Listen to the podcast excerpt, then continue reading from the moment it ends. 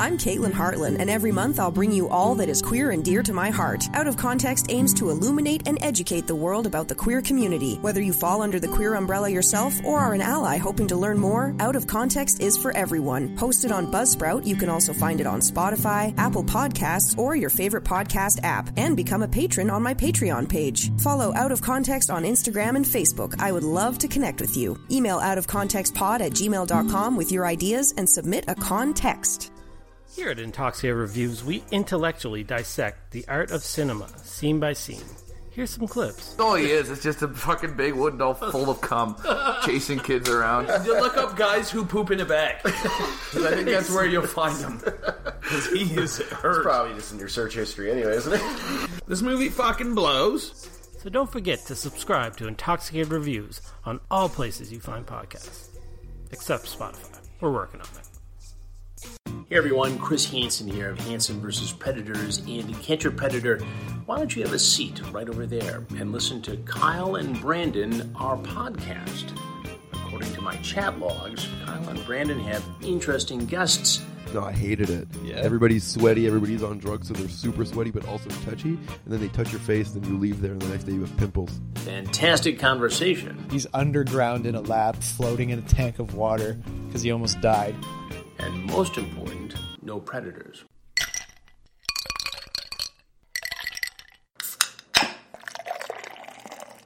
Do not take product if you are hypersensitive.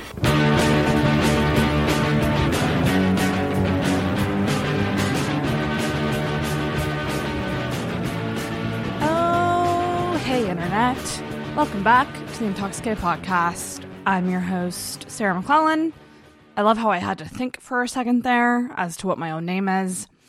Uh, I'm your host, Sarah McClellan, and if you're brand new to Intoxicated, this is a comedy variety talk show where I sit down with friends and comedians and various guests, and we shoot the shit about life. What is new, everybody? What is up? Um, probably nothing if you're anything like me. Uh, nothing going on here. I literally have nothing to talk about. Not much has been going on with me. Um, I have been almost 100% purely nocturnal lately. Um, last night was another 6:37 a.m. night. it's just um it ain't good is what it is. It's really not good. Um I just got like mega nighttime anxiety.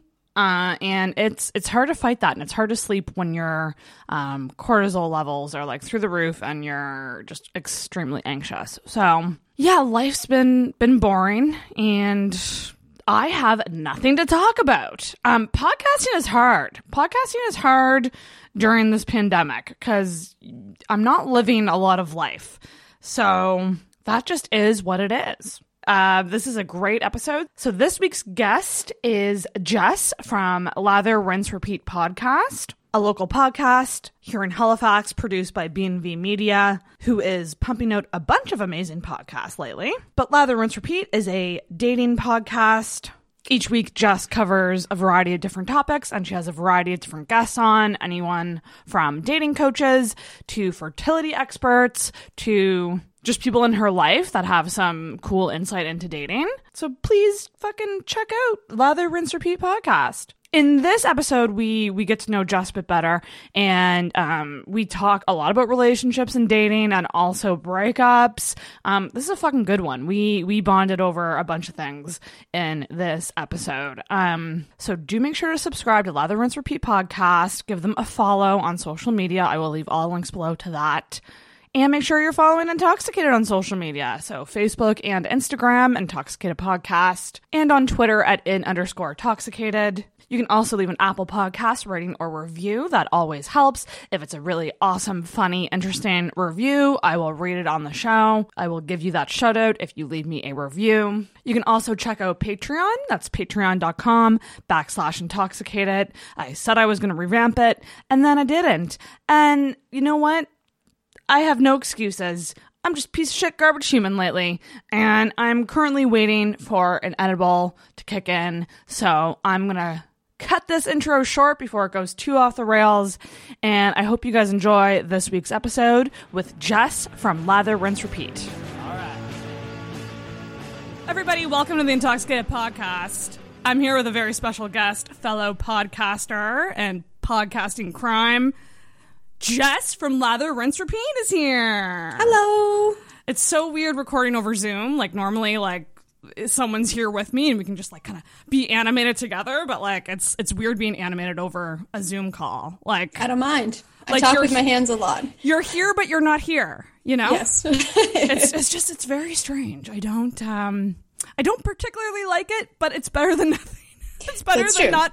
It's better than not being able to podcast at all. Um, That's true. So I Jess, think you some were- people have made that decision.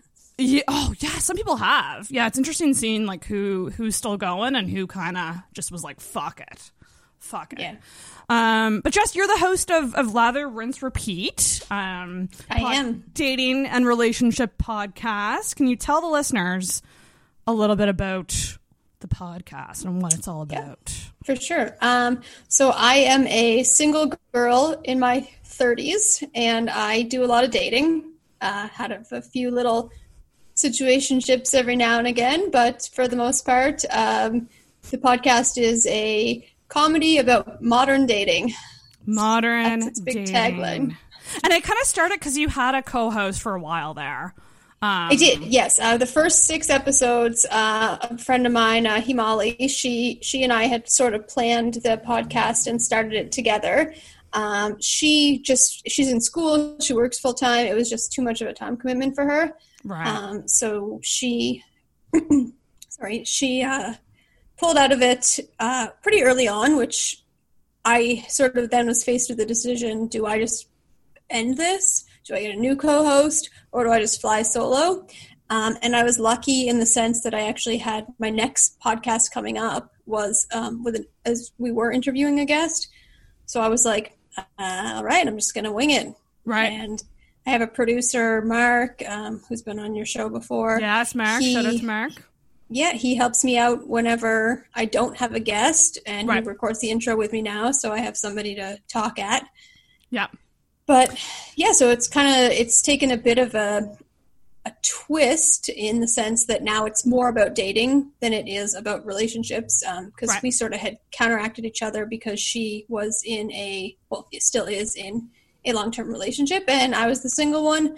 So uh, it got a little funnier it got a little raunchier and it got a little less little less relationship focused And but that's the cool thing about podcasts. Like they can evolve. You know what I mean? Like there's no rule book on like you have to. well i think if you're not evolving a little bit people are gonna you're probably gonna plateau Exactly. But it is a tough decision to make to to do a show solo cuz it ain't easy. Like finding guests, like running it by yourself, not having like if you're having an off day and like you want someone to bounce. Like you're lucky you ha- you have Mark, but even just running an interview alone is can be hard. Like it's not sure. it's not what people think it is. You know what I mean? Yeah. Like I think that for like I've learned a lot about interviewing people in a pretty short time. Um, I don't like to say my worst episode because I don't think that it was necessarily bad content, but my most poorly managed episode, like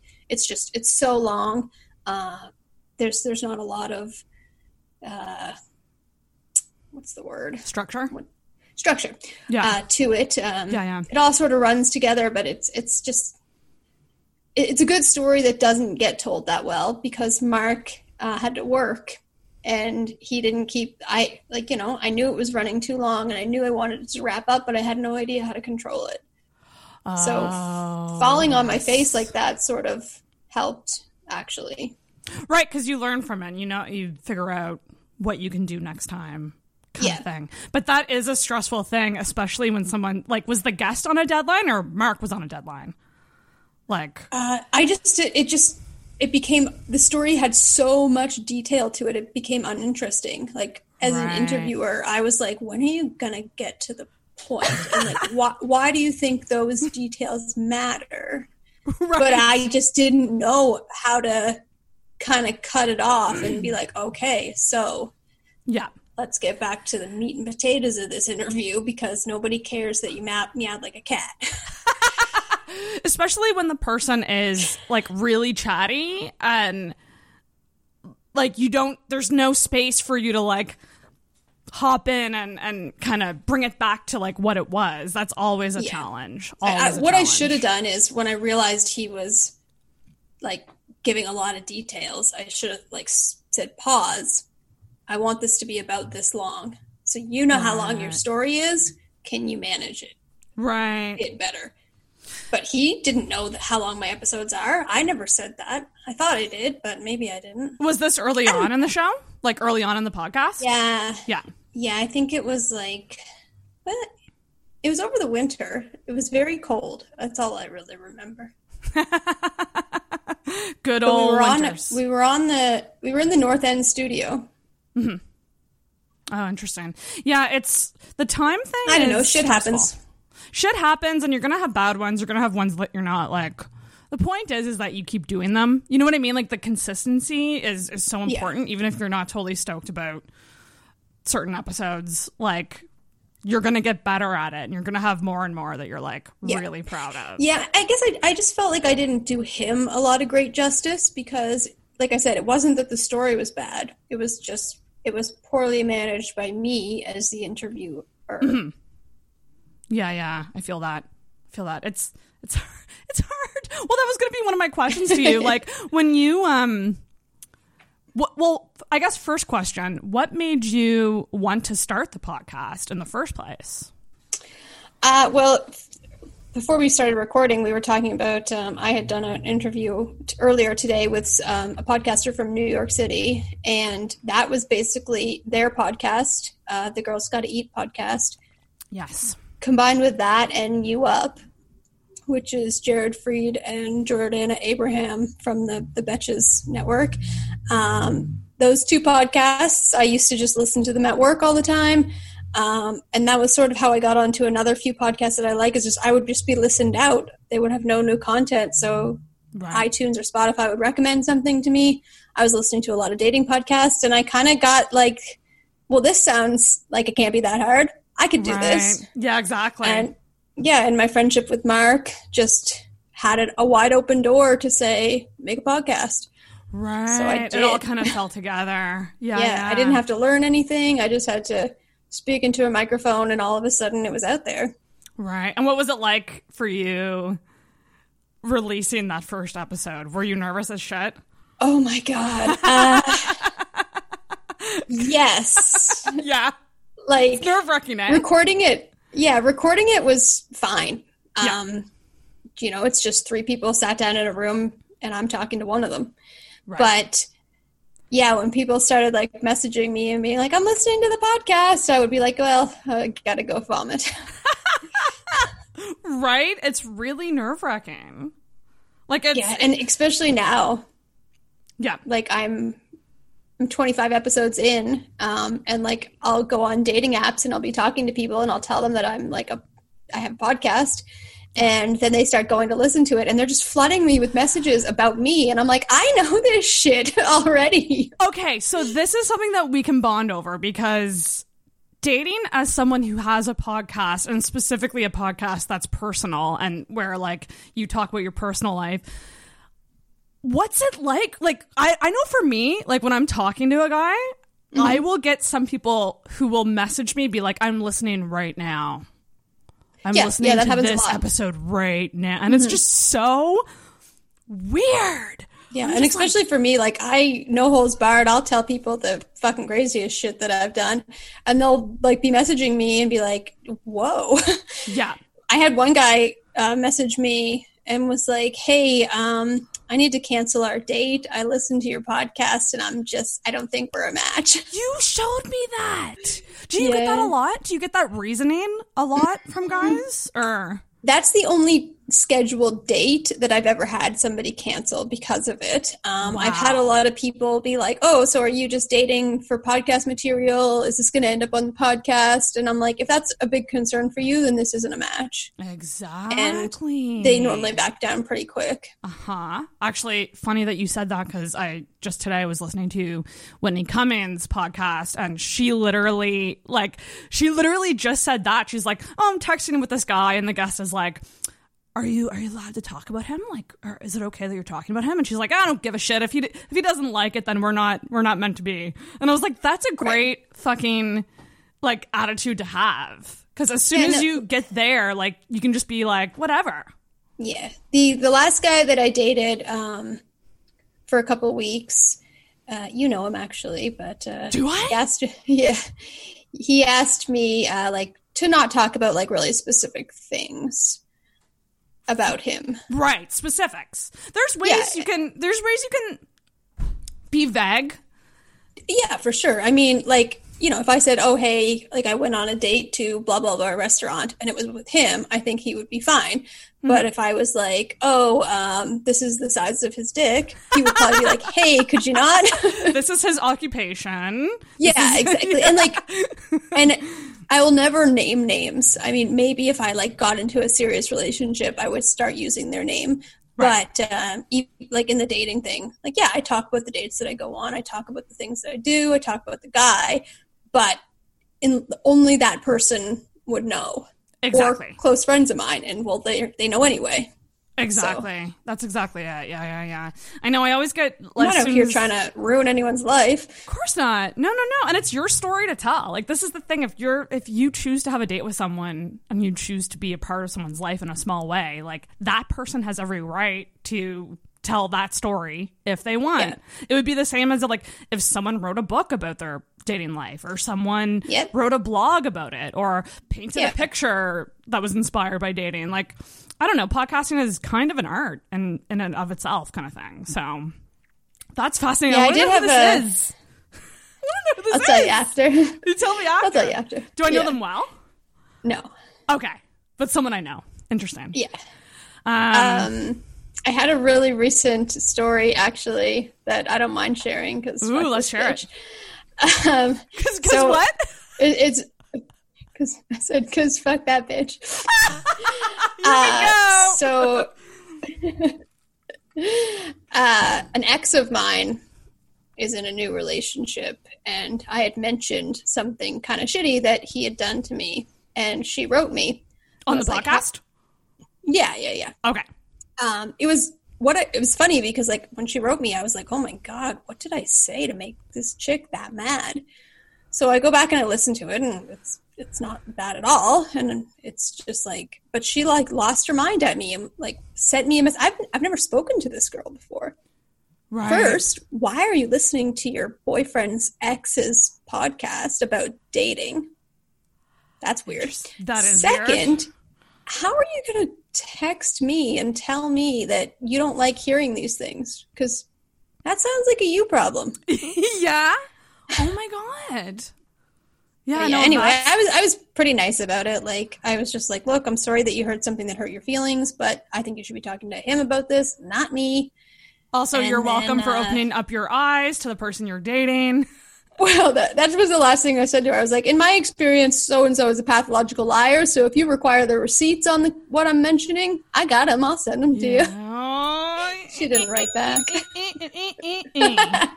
um, that is the truth. Listen, when you said the I, I don't understand why someone would listen, I'm like, I've had definitely had times in my life where I would have listened to like my boyfriend's exes. You know what I mean? Like it, that's Yeah. a, that's a maturity thing. She's clearly immature. Yeah, and I'm not sure that I would tune into every episode or something, but if there was like a particular topic that I thought, hmm, I bet my boyfriend's going to get mentioned in this one, yeah, maybe I would listen to. But there's no fucking chance in hell that I would message the Yeah, host. that's taking it to the, the another step. That's like you're trying to change the past. Like, yeah, like there's, And there's it was funny. I said whatever I said about him in the last three minutes of an hour long episode that like dropped at 1 p.m. and she was messaging me at 3. Whoa. Told me she just happened to listen. And I was like, bitch, looks like you waited for this episode to drop. Was it like was it obvious via like the episode title what it might be about or I wonder if she was listening the whole time. Um, Like maybe she's it was a about gaslighting. So maybe. Wow. I wonder if they're do you know if they're still together? yeah, she's pregnant. Whoa. Well, I, I like I, I hope that it wasn't a big blowout. I hope that they are fine. I don't want to ruin any, like I said, I don't want to ruin anybody's life, but like, he did a lot of shitty things to me. I hope he's better to her. That's really all I can say about it. Yeah, exactly. That this it was your experience, and Yeah. Like you're like you're allowed to tell that fucking story. Like Yeah, and I, it's funny because you would have to know this guy pretty well to have known I was talking about him. right, interesting. Oh man, yeah. I've definitely I've dropped names by accident a couple times, and I've always bleeped them. Yeah, exactly. Because, like, you know, when you're talking about someone, and then you just, or you're talking with a friend or like a girlfriend, and you just say their name, just like, yeah.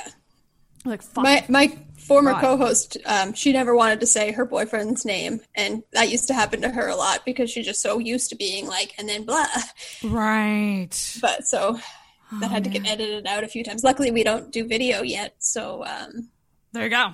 So it won't be e- it's e- obvious. It's, easy to just splice the name. Yeah, I've started in my video footage. I've started putting black blocks over people's mouths because I'm like, yeah, if you if you say like like someone's Yeah. name, you're gonna tell. Yeah, lip read or whatever. Um, that's so interesting. And the other interesting thing, so you you're you said you're 25 episodes in. I think so, yeah, because the last one that got released was 23, and then tomorrow's is 24, and then I, re- I recorded 25 today. Right.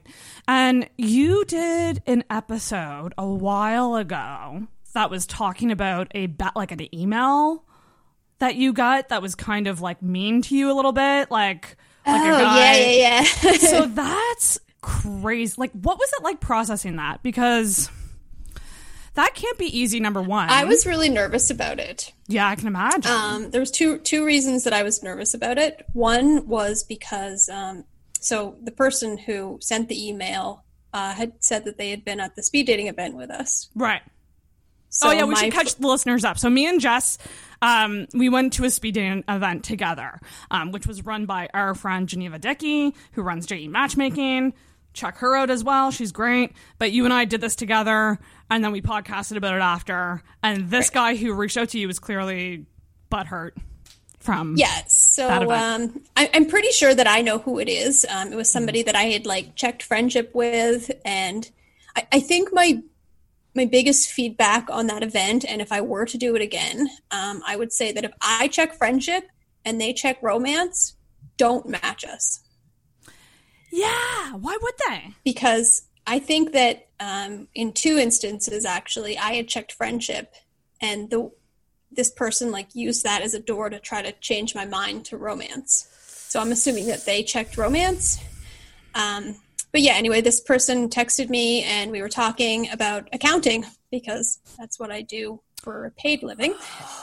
And uh, he told me the difference between financial accounting and managerial accounting. And I was like, okay, thanks for mansplaining my profession to me. Ah. And then he goes, I don't think this is going to work out. Never heard from him again. But later that night was when I got like, so he must have went to my website and there's just like a, a comment here box. Right. Filled that out. Said his name was Mike and just basically said that I was crap and I'll be single forever. It's like, okay, fine. I can live with that. I don't give a shit. But then he took it one step further and emailed Mark. And in the email to Mark, he had said that he met me at the speed dating event. Right. And that's And, where you get you that know- tidbit of information.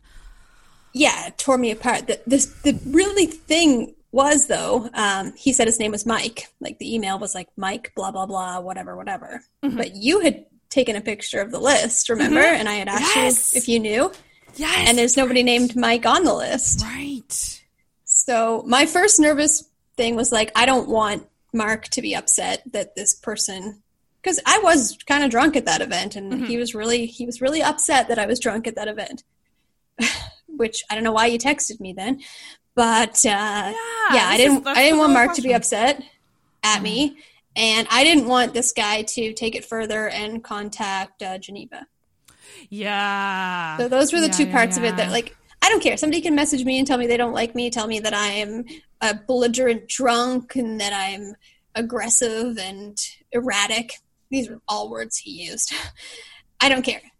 I, I have a thick skin and I can handle that, but don't email my boss and don't drag an event that I attended into this. Right. That that was why I didn't.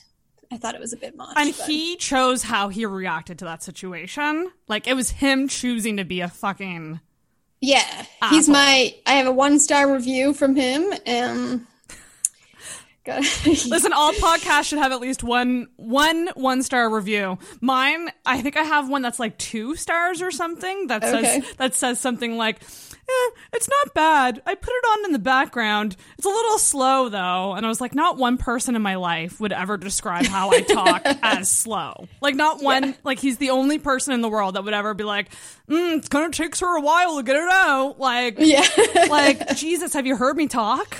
People think that I'm. I mean, it's probably it's probably the Red Bull. yeah. that, that definitely helps. But um, no, that's that's insane. And also, like going back to your point about the speed dating and the matching, it's interesting because I think about that night and that whole process, and mm-hmm. what I learned from it was that like you put friendship to, like I mean I think in your case you you had only checked a couple people as friends friendship right Yeah, so I think that in total I had said three romantic and maybe another three friendships. Right. So for me, I don't think I said no to anyone. I think I literally put friendship or romance for everybody, and that that wasn't right. like you know, like again, it goes back to like I'm trying to be nice. I don't want to like Right. make you feel bad about yourself by saying that I'm not interested at all. But like, I don't want to be friends with these people. I got enough friends. I Yeah, got I and- got tons of friends. Yeah, I had uh, one of the, one of the people that I checked romance with. Like we were texting, and it just like it, it was just flat texting. So uh, I never really responded to like his last two messages because they were kind of stupid. Right. And um, you know, I didn't really feel like I owed him an explanation. Yeah. I, I could have been like, hey, I'm sorry, I'm just not interested. Maybe that would have been the right thing to do. But we didn't have a date. Like, we met for five minutes. I- so I- I was just yeah. like, eh, I just kind of let it go. And uh, every time he sees me on Hinge, he will, and like one of my prompts is like communication or something.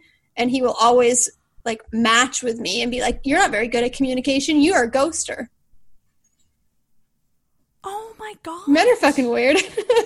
Okay, number one, he's matching with you. So he's saying, Yeah, I want to match with you. And then he's insulting you. He just wants to get a dig in, I guess. I don't know. Or maybe he's hoping that I'll match with him and be like, hey, I'm really sorry about that. Or be like, yeah, I did ghost you. What do you want? But like, I don't owe him an explanation. I feel like these speed dating events could use some expectation setting. Like, especially with the guys. You know? Yeah. So Like, if I was to do it again, I wouldn't check friendship at all. yeah, I actually totally agree. And unless it was like someone who I could like get advice from later. You know? You know? Like- Maybe if there was like some reason to network with them, but Yeah, exactly. again, I think I would write somewhere on my sheet like unless it's two friendship connections, yeah. don't don't match us. Right. Yeah, and I mean that shouldn't be how it's done anyway. It should always just be okay, romance, romance, match. Yeah. Friendship, friendship, mean- match. I can see it. You want to set up as many people as possible, and there's definitely many documented cases of people falling for their friends.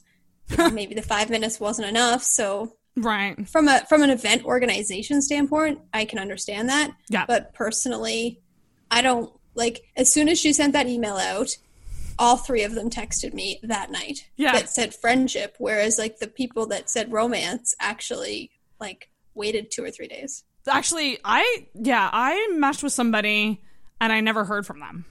And I and in all fairness, I didn't reach out either. You know? Yeah. But I don't like reaching out. It's just like Uh, it's just I reached I out to the one that I liked. Did you? Yeah.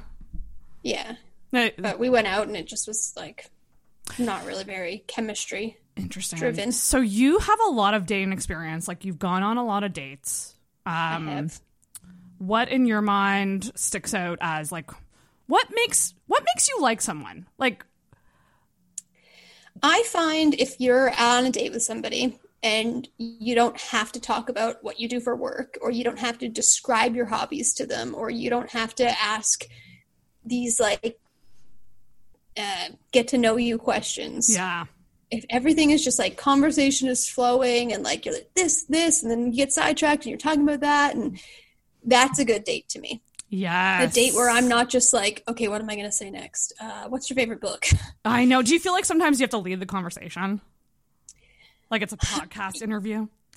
Yeah, and and honestly, my first dates have in some ways gotten better and in some ways gotten worse since I Mm. started this podcast because Ooh. now I'm much better at just being like, okay, so, and leading the conversation and asking them questions about themselves, and I'm also much better at realizing they're not asking me anything, Right. and that's such a turnoff to me. Absolutely. You want someone that matches you, you know? Yeah, I don't want to talk about myself to somebody all night, and I don't want to have to ask somebody prompting questions all night. Yeah, I totally agree. What are your thoughts on getting into like super deep conversations on first dates? Like super I think deep, it de- super deep. Like I'm talking like I went on a date with someone and it was good, like good conversation and stuff, but like we were talking about like oh, okay, what mental Ill- illnesses do we have? Like like that was first date conversation. I walked away going, "Well, that was fun, but probably should have left some things to the imagination a little bit, Sarah. Jesus." I think that for me personally, anything that comes up organically Yeah. is totally on the table. Um, but if somebody, like, if I'm just like, you know, being like, if this is me on the date, so any plans for the weekend? And they're like, oh yeah, I'm going fishing with my with my friend. Uh, do you have any mental illnesses? I would be like, excuse me. Ah, it's the worst. And I Oh, hate How much do you make? I hate when you sit down for a date and you just like you instantly know you're not attracted, like instantly. Yeah. And then you have to like go through the motions. I fucking hate those. And I am always just like, okay, I usually set a time limit. Yeah. I'll be I- like, I just 40 minutes. Yeah. and then you're done.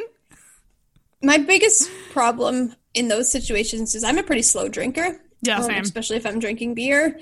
Then it, you go out with a guy, they're always going to finish their beer, and I'm like half done mine, and they're like, "Oh, should I get another one?" And I'm like, "Yeah, I guess." And then I'll be almost done mine, and they still have like a, a third of their beer left, and they're like, "Oh, are you going to get another one?" And I'm like, "No." yeah. uh, I have to go. Yeah, exactly. Fuck. I hate that. But, like, so you know what? it's it's one of those things that like if i'm having a bad time and you or not even a bad time but just like a mediocre i don't want to see this person again time they probably are too and like i can have one night where i go out with pretty much anyone you know like so sometimes i'll get the second beer if, if it's not too painful to talk to them Yeah, exactly. and then I find in a lot of those situations, I just don't text them. And then I also never hear from them. Because if I had a bad time, they probably didn't have a great time. I think the difference lies in, well, what both people actually want. AKA, I think a lot of guys, I think a lot of guys go on dates because they want to fuck. And Yeah. women go on, I think generally speaking, women typically go on dates because they want a relationship. And I think what can happen is, is like a woman won't be interested and she also won't be attracted. And then the guy is like, well, I don't want to date her, but I'm going to, I'm going to try for something. You know, like, Yeah, see, I find like when I'm not into somebody, I'm also not flirty. yeah. Like, so I think that somebody who might have been looking for something like that, like just that from me, and I wasn't into them, they're going to pick up on that, and they're going to be like, "Well, this isn't this isn't low hanging fruit, so I'm getting out of here." That's actually really good because I feel like with some personality types, like I'm pretty, I I'm pretty bubbly and happy with a lot of people, and right, and th- from you know, Well, that's what meant. That's like that's like juice for their energy. exactly, and it's not people don't know when I'm really flirting. You know, Right. like they think they always think I'm flirting. I have a lot of dude friends that like I consider like brothers, and I act the same way around them. But because I'm always really receptive and I laugh and like I can laugh at your joke even though I don't want to fuck you. Yeah, but but see, that's powering them up. Like your laughs and your everything. It's like Monsters Inc. Scream powering. You're powering up their dick. I'm powering up their dick, yes. And then and then they're like, oh, okay, so this means I can hit on her. And then I'm just like, Mhm. no, I want someone I can talk to, not someone I can just bang. So, I'm the most closed off person ever if I don't like you. oh yeah, you can just fucking tell right away, eh? Yeah. Yeah. And and I think that like I've had a lot of people tell me that I'm like like I, I go out, I don't get hit on like in group settings or like at bars and stuff. Um, just because I'm not a very approachable person. And that's fine with me. But you want to but do you, so what do you want in a guy? Like, what's your, like, personality type wise? What are you looking for? Um, I like somebody with a good sense of humor, somebody who can uh, like just feel comfortable in most situations. Um, top of the list, probably for me, is somebody who has their own life and their own hobbies and their own friends. Yes. Because I have all those things, and I don't have every night to spend with somebody. So if that's what their expectation is, that's not going to work. Um, you know, I, I want somebody who's like has some sort of drive to them. Like if you're I would I don't care what your job is as long as you're happy at it and you're hoping that you're on the path to something good. Exactly. You're on the way to You don't something. need to be in your dream job making six figures, but I, you need to at least say I'm doing what I enjoy at this stage of my life and my plan is XYZ to make it better. Right. Have like some sort of ambition. So that Yeah, I mean I just like I don't want somebody who's just like dragging their feet through life. Exactly. Yeah, that's totally fair. So you said that you you don't get hit on. Um, do you are, do you approach guys when you go out? Are you the approacher? I don't meet a lot of people when I'm out. Um, typically because when I'm out, I'm I'm there to be with the people that I went out with. Right. You know, um, I don't have many single friends, so it's not like there's two little cougars hitting the town looking for their man. Yeah, yeah. Um, which would probably be a good way to. And I, I think that if I'm out there with that energy, which I- you know I've done it when I was younger, I am probably getting hit on in those situations. But like you know, if I'm at Obladee, no guy's gonna like walk up and be like, "So, how is your night going?" I know, and because I'm gonna be like, "Me and my friends are having a great time, thanks." Bye. See you. It's so funny that Yeah, you say like- that because it's so true. It's this age too. I think you saying that you don't have a lot of single friends. It's Mm-hmm. when you're in your 30s. Like I'm 33, and I'm the same way. Like I can count on one hand the amount of like single girlfriends I could potentially go out with. Like Yeah, no, same. When we can do that again. Yeah, exactly. And then to make at this age too, to make one night work. Yeah. Is just like it's not like I can go out on a Tuesday night now because I will be hungover until Thursday. So and like, you know, And you don't want to go out when you're like when it feels like an obligation. Like, oh, I gotta go out because I'm single. I gotta No, make yeah. myself like you're gonna be in the wrong mindset. Like, Yeah. like Geneva's taught me a lot about mindset, and Mm-hmm. I mean that that girl. Shout out to Geneva because I mean she she talks about like you know sitting at the bar and putting your body outwards so like dudes can commit like stuff like that. And I totally Yeah. when I hear it, I get it, but I just I have a real issue doing it. You know, like it just feels weird. See, and me. that's and that's where it comes in that like I can't do it on a Tuesday because I can do that. When like three drinks, Jessica is flirty and fun. Ah, three drinks. One drink, Jessica is looking at her phone the whole time. A little bored. Well, I just like I bring. I'm the type of person who brings a book to a bar. Yeah, like I that will good. read. That could be an icebreaker for a guy. Oh, you're reading that book? Uh, no, no, no. Uh, that's actually happened. I was at Celtic Corner one day and like I was doing work on my laptop and I just kind of got bored of it. But like I was, I'd ordered food, I was having a drink, I was just having a little self party. And so I was reading for a little while and this guy, I see him walk by and go to the bathroom. And then I see him come back and walk back to wherever he was sitting.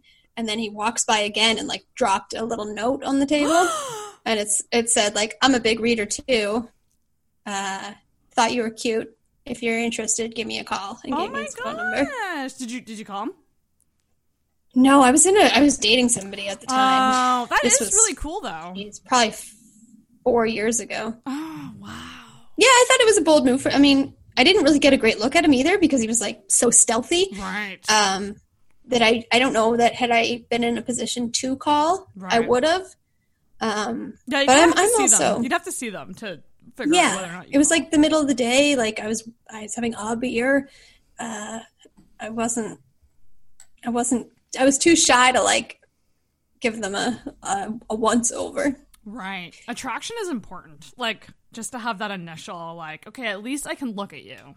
So if I can. Yeah, for sure. And like I think that too, if you if you meet somebody more naturally than just swiping on their picture, you're able to say, okay, I like these two or three things about them. And you know, maybe they don't have your dream body or maybe they're starting to lose their hair, but like they've got really nice eyes and Right. a nice smile. So, you know, I think that when you meet people in person, attractive enough is a lot more uh, Yes. It's easy it's easier to latch onto than on the apps when you're like, oh, is this person attractive enough? How tall are they? Hmm, how Right. old are they? Hmm, what's their job?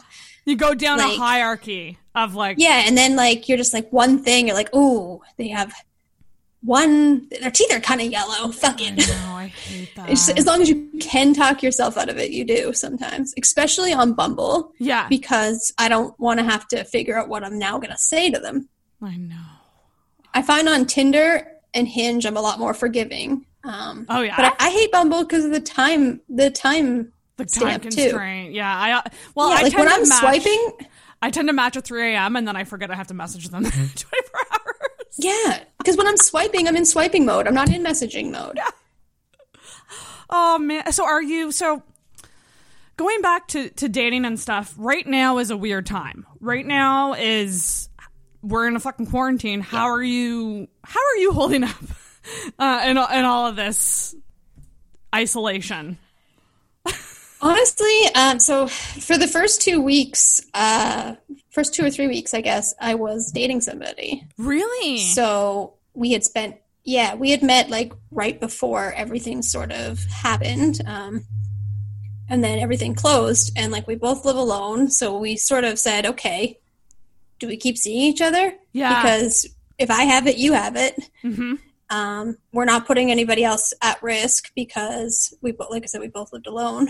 Uh, so we kept hanging out, and I think that it was it was hard because th- just the days are long, and like I was just sitting around doing nothing. He was still working, so I was like, "Why isn't this guy texting me? Why does it? Why like?"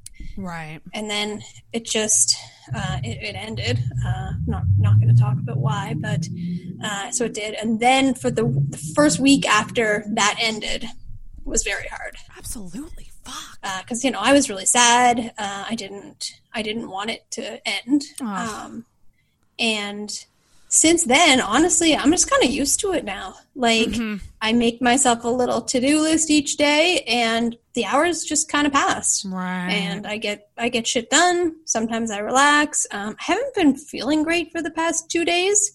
Uh, I don't know, just headaches, just constant Uh-oh. headaches. Uh oh. But uh, like I don't have any other symptoms. I, Right. I. But I mean, like, listen. Anytime I get a little symptom, I'm like, uh oh. like, like I literally, like, there's been so many times that I've thought I've had it just based on like little symptoms here and there. You know?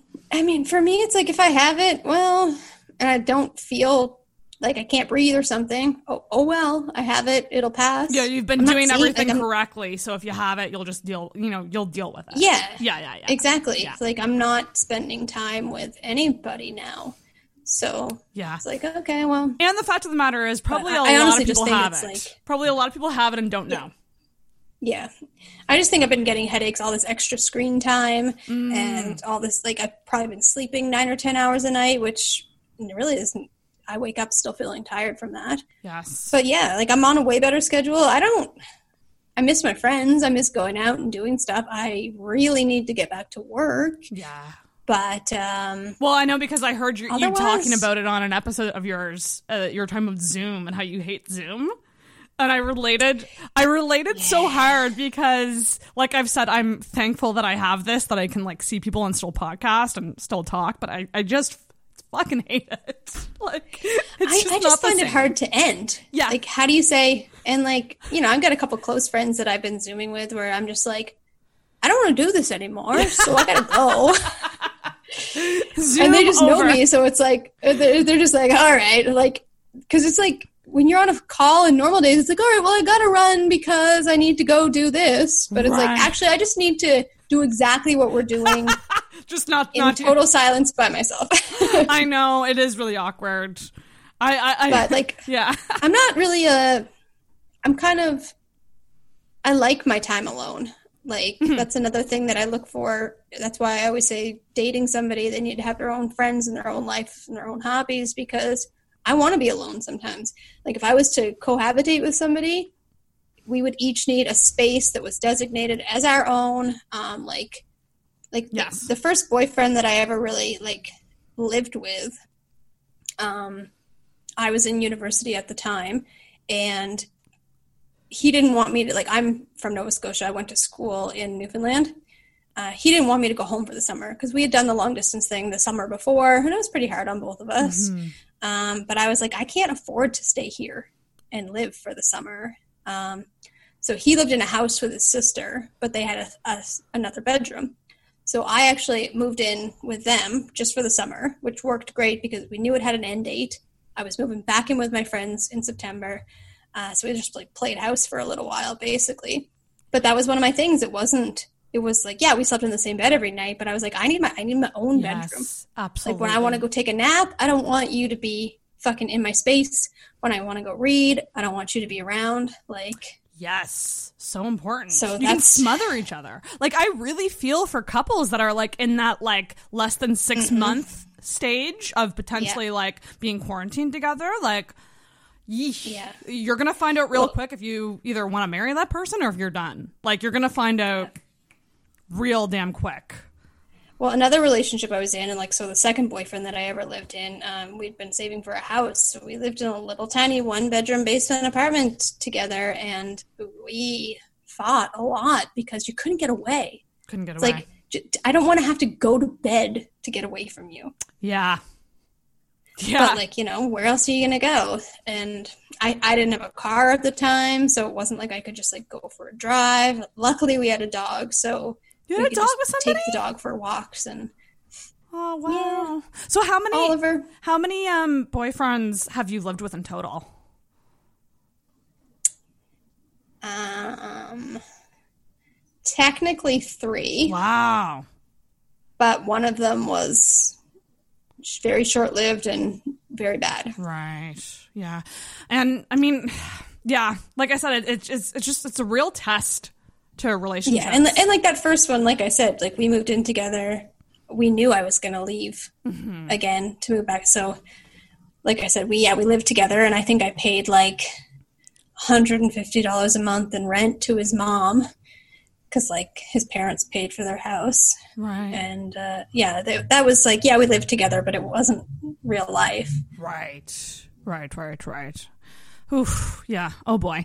And, and, and when you break up and you live with someone that is the worst Yeah, so I, like I lived with somebody. We, we were together for five years, and like we owned the house that we lived in, so it was like you know, nobody could kick the other one out. Right. But when we broke up, yeah, like so. Luckily, it was a two bedroom, so I just moved into the spare bedroom oh, until I could find an apartment and figure things out. We had a really amicable breakup. Like Oh, that's we good. would still hang out and watch TV. Oh, that's good. Yeah, no, it was, it was. It wasn't because he wasn't a great guy. It was because we our lives weren't on the same path anymore. Well, that's good in a way because you can just be like, it's nothing personal. It's just we're on different. Yeah. We're on different paths. Yeah, I mean, eventually we got there. Right. Right.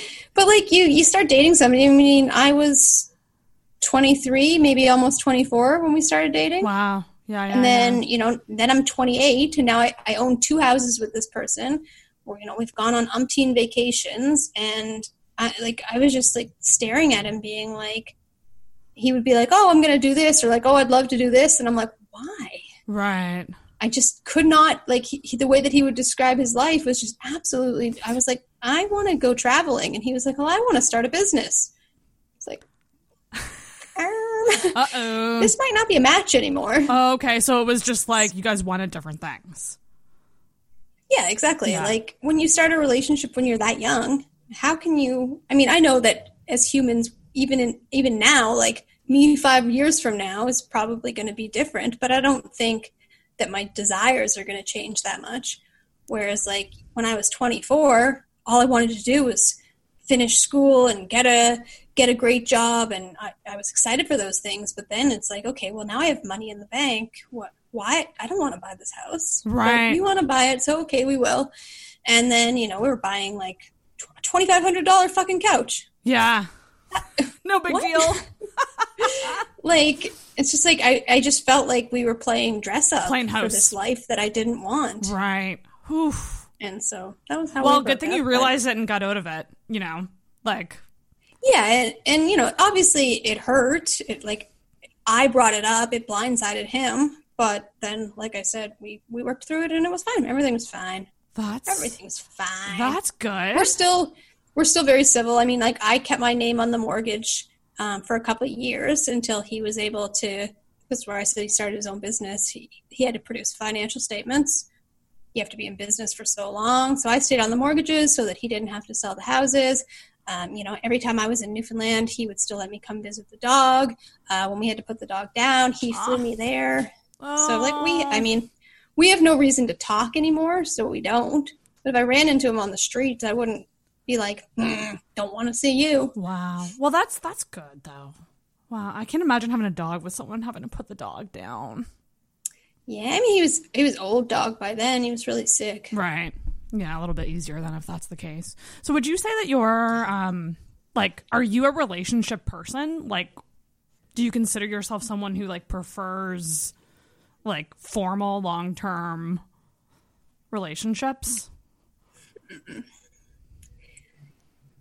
That's an interesting question because I think that a formal long term relationship, it, like, it, there's not just one type of that. Yeah. Um, but so yes, ultimately, I'd like to find a person and build a life with them. Uh, I don't really know how that looks. Yeah. Like whether that's 100% monogamy, whether that's you know, like it could be. I might meet somebody who I'm just like totally enamored with, but it's been so long since like I really had big lo- like I haven't been in lo- in love in six years and like i'm at the point now where i look back on that and i say was that love Oh have my i gosh. ever been in love I feel the same way. Yes. and it's like because the way that my capacity to love another person at that point i i believe has grown so yes. I don't think that the love that i had for that person is what i would consider love today right. because like i treated him so badly sometimes like he would like like i would just i would nag and i would be so angry every time he stepped out of the little box that i had put him in Yes. and like it, but it's because i just wasn't mature enough Absolutely. Was there an age difference? so no well i mean i guess technically i was a couple of months old. Oh, okay. Yeah, but yeah. yeah i'm february and he was october I look back because my last relationship was eight years ago, and I look back and I'm like, I was such a monster. Like I was such a shitty girlfriend. Like I just wasn't fun.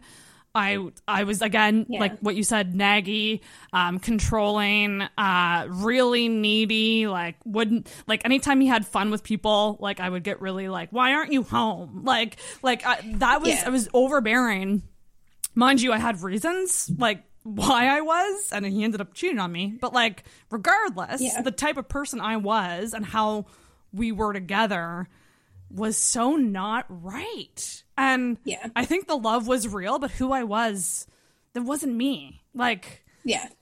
I didn't have a lot of friends in Newfoundland, and so I, I felt that. Like, Yeah. he would go out with his friends, and, and it's funny because I, like I said, I list that as one of my most important things now.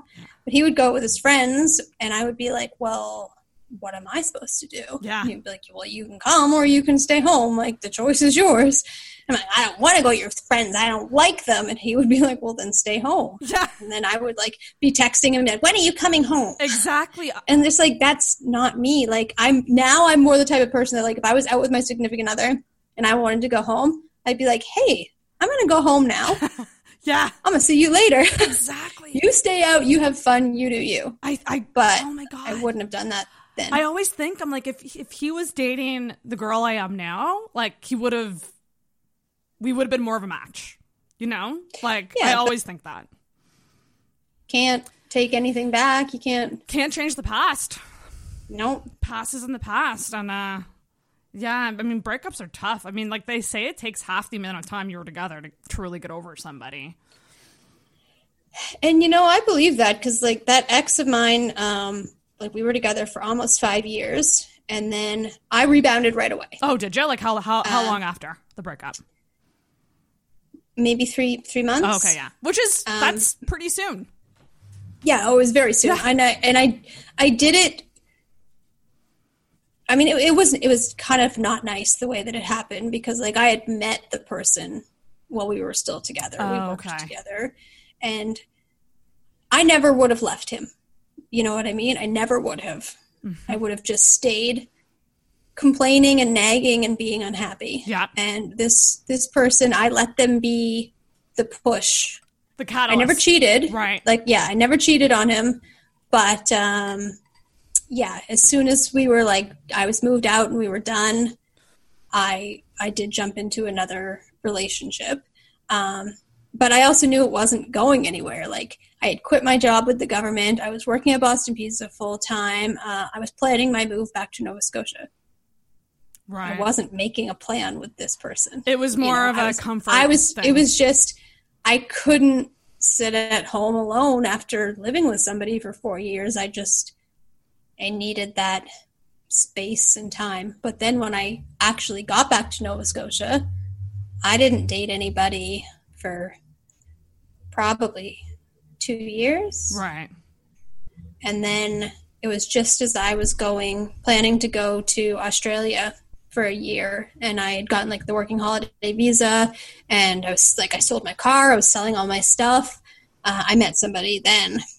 Um, so I was to leave in January, and, and we started like seeing each other in October. And so together ish, uh, we made the decision to, because I was going to just cancel the whole trip to be with this guy. Oh, really?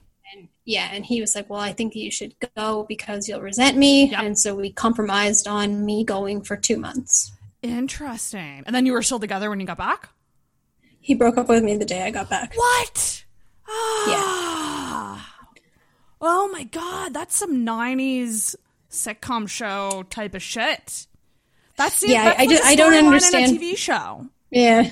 I don't understand it because like I could have made a phone call to some friends or family and been like, "Go pack up this apartment, put it in a storage locker." Yeah. I had sold like all my big furniture for the most part.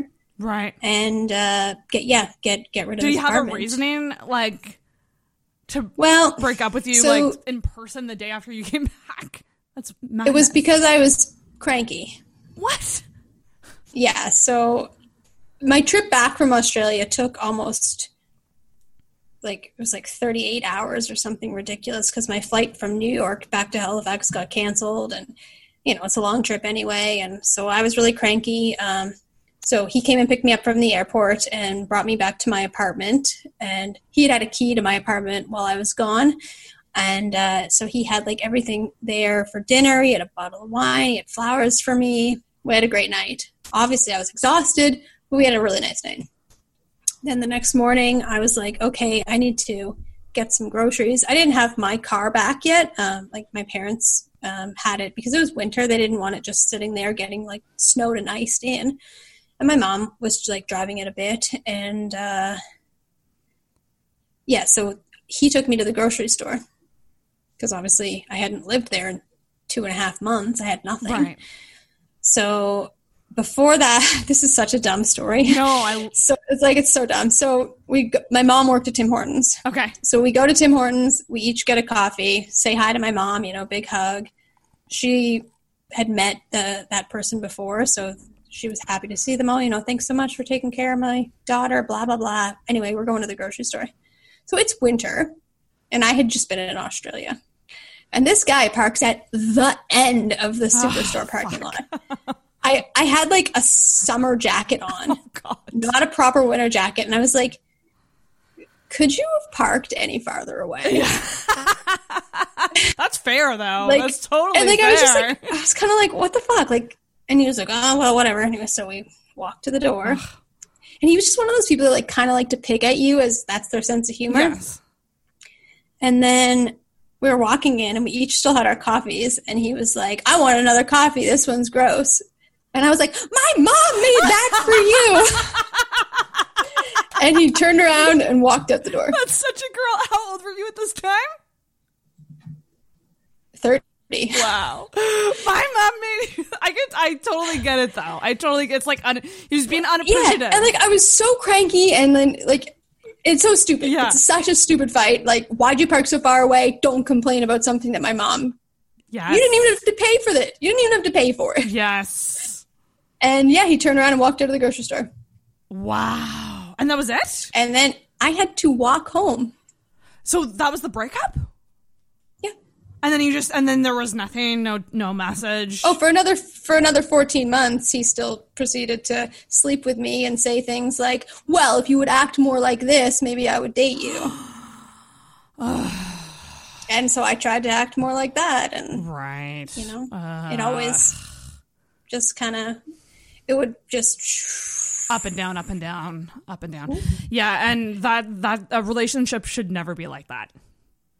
no. I mean, it's just master manipulation That on his part, and just total fucking naivete and desperation on my part. Uh-huh. Like I would have done anything to convince him to like me again. I feel that though. Like my ex boyfriend cheated on me, and and I was begging him to stay with me. You know, like like Yeah. like, Like, stuff like that, where it's doing? like, what? Yeah, what is this? This is like straight up codependency, and also it's like you. th- There is an aspect of like you just don't know what you want. Then you Yeah. you don't know what you Well, could. I just have. couldn't picture my life without him. And like, and honestly, it wasn't because he was so amazing. It was because I had made all these choices to be with him. You compromise so that I- much. I, yeah, I could not fathom having lost my time in Australia, having done whatever I did to change my life for him for nothing. yes, So I was willing to do anything to make sure that those choices were not for nothing. they like paid off in a way.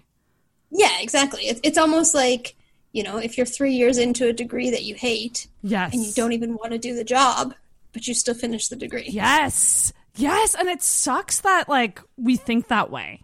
Where it's like maybe and it's like you're a fan of uh, Jared Freid, so am I. Like Jared Freid always says, it's just not a match. Yeah. And like I, Well- it's just, like we are not a match. Everyone and has a match. Like it's you're just not it.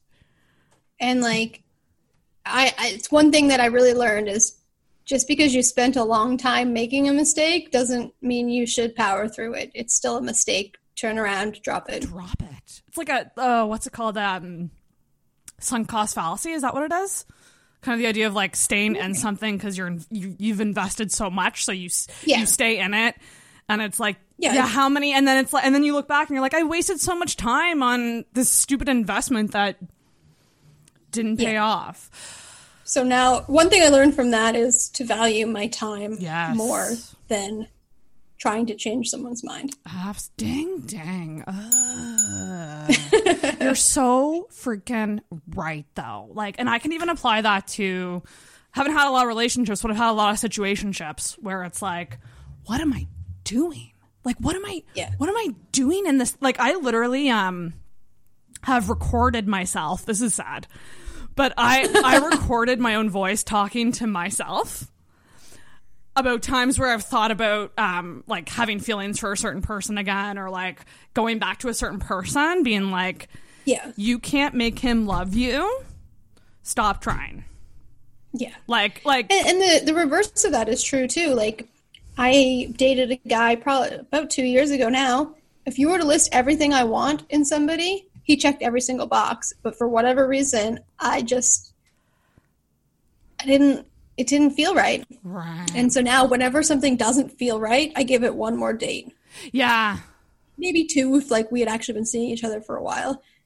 And then I ended. that's totally fair that's ugh, yeah And I stopped trying to fall in love with potential. oh yes the idea of somebody Yeah. yeah yeah hardcore I mean, all these things I'm saying are obviously much easier said than done. Oh, 100%. But I mean, it's it's it's harder than people think. And it, it takes a lot of mental gymnastics to mm-hmm. get through shit like that. Cuz like I'm a I I'm a love addict. Like I love love. I want love. And I'm I'm very much so known for falling in love with potential or like the maybes or like you know like the little chance that something might happen. Like I hold on to that so tight.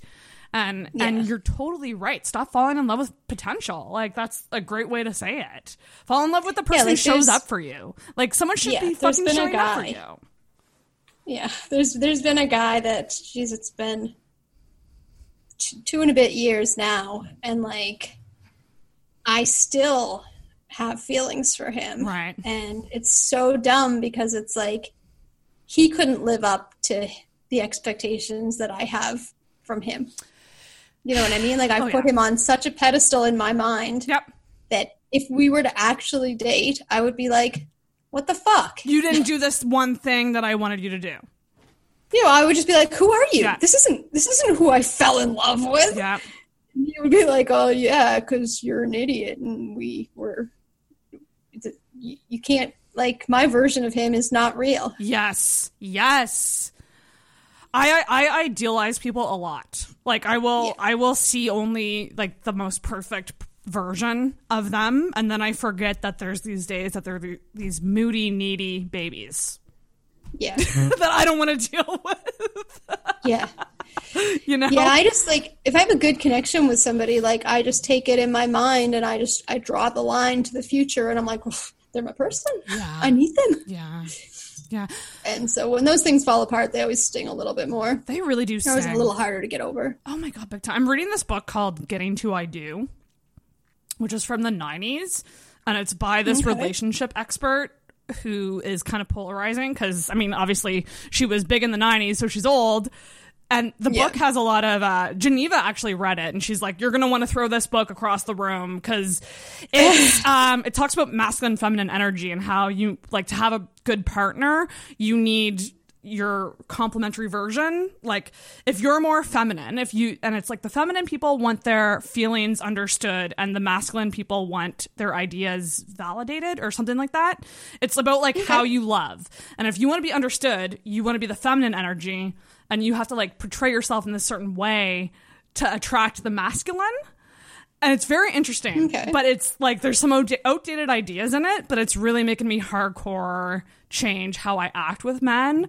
Like with my guy that I have that I have feelings for that is idealized and the potential, I'm not texting him anymore. I don't text. If he texts me, we can chat because we are friends. Um, Right. but I refuse to start the conversation. And I know that that sounds like so stupid, but it, It- it makes doesn't. sense. Because I'm like, if you really want to talk to me, talk to me. Yeah. I'm not chasing anymore. I'm done. And I just, yeah, even just the idea of chasing, like, if you have to chase a guy, in my opinion, they're probably not interested. He's not your he's not your guy. You should be like Yeah. meeting each other. Yeah, like I, I don't know if there's, I don't really know if this is true because I don't, I don't do it, but like I could see that girls will sort of put up a little bit of a, a guard more than men do. So men sometimes have to break through that little wall. Yes. And then it's fine. But I don't think men do that. Nope. Like, if they're into you, you'll know. You'll know. And but I do also think I do also think that it can get murky. Like I've tend to go for guys that are very hot and cold, that are very much so acting like my boyfriend one day, and then the next day I don't hear from them, or like the next three days I don't hear from them, and I'm like, this isn't fair. Be consistent. Choose like Yeah, choose, choose I- I which one that- you are and stick with it, so I know what's going on. But I, I always think that like there's got to be a reason that they're acting that oh, way. Oh, 100%. And I and I think you have to remind yourself of that, right? Like Yeah, like, and it couldn't, it might not have anything to do with you. It could be they had a huge project at work and they're fucking stressed and they stayed there till midnight and then they went home and they went to bed and you didn't. Exactly. It's not that you didn't cross their mind, but they're like, I don't have the energy to even start that conversation, so I'm not going to. I've Where yeah. I would always text somebody and be like, hey, I'm having a crazy day at work, so sorry you haven't heard from me and you ain't gonna hear from me for the rest of the night either. Take care, talk soon. You you say what's up. Yeah. Like if I'm dating somebody, like I will at the bare minimum check in with you every day. Yeah, and I and I me as well. And when people don't do that back at me, I get I used to I'm getting I'm getting better at it, but like I used to be the overthinker that would just go to multiple scenarios of like you know, they're dating someone or they're talking to this girl or they're doing this. Like and I've made a point to just go, don't think about it. Don't think about it. See, for me, I've made a point to be like, hey, I want to hear from you every day. that's my standard. Yeah, that's also really good too. Just setting the expectations of like, if you're into me, Yeah. this is what I want. Like like I said, literally, even if it's a 20 second text while you have your fucking shit, text me and say, I have a crazy day coming up. yes, give Probably won't hear from me, but we'll talk soon. exactly. Ugh, Then I'm like, cool. yeah, Like, that did not take more than 10 seconds. Yeah. 25 seconds if you're a bit of a shitty texter. I don't think I've ever It's had that that with a dude. I don't think a dude has ever given me that level of like reassurance. Not I've yet. asked for it. You know, I've just asked for it. I've been like, look, especially if you're like getting to like the, you know, you're seeing each other two or three times a week, or you're getting to the point where you've been dating for like two or three months and, you know, you haven't defined anything. You haven't really talked about it. But like, I'll say to somebody, I'll be like, look, if I don't hear from you every day, I'm going to start assuming that you don't like me very Yeah. much. When I assume that you don't like me very much, I assume that I should be continuing to date other people. So you do what you want to do with that information. Yep, there you go. Fucking yeah, you gotta fucking put it out there. God damn it. Ugh. You got to threaten their home, and their home is your vagina. So you got to say, "Look, I'm gonna pull up a little fence. Absolutely. You ain't gonna get in there anymore if you." no waiting around. Don't wait around. I think too And I think too many women wait around. well that, and I think it's also important too. Like if I say that, if I say this is my standard, Mm-hmm. and you still don't live up to it, I have to walk away. Yes, and actually, that really ties into the book because the book I- I'm reading it talks about the feminine energy and how a lot of people tend to think that feminine energy is more like giving, nurturing, but actually, like she says in the book, like if you're tapping into the feminine, you're saying, "This is what I want." If you don't mean it, bye bye. Like literally, like Yeah. literally as simple as that. Like it's you say what you need. If they can't fulfill it, you move on and find someone else. And I'm like, Exactly. damn, damn. But you have to, if you're gonna lay down the law, if you're gonna put that boundary there, you have to actually be prepared to to, walk away. to walk away. Yes. and that's the hard part. that's the hard part. And I mean, maybe you're not quite prepared, but you try. you know, like like Well- try to. Otherwise, like if I like if you and I were dating and I said, "Look, Sarah, Why are you breaking up with is, I'd be like the thing is, uh, my expectation is that you make time for me twice a week." Right. And you're like, "Well, I'm busy," and I'm like, "Well, I want to date somebody that wants to date me Twice a week. Twice a week." And you're like, "Okay, well, cool, fine, let's keep dating then." And then we're still hanging out once every two weeks. Yeah. And I'm still like, "Okay, that's good, fine."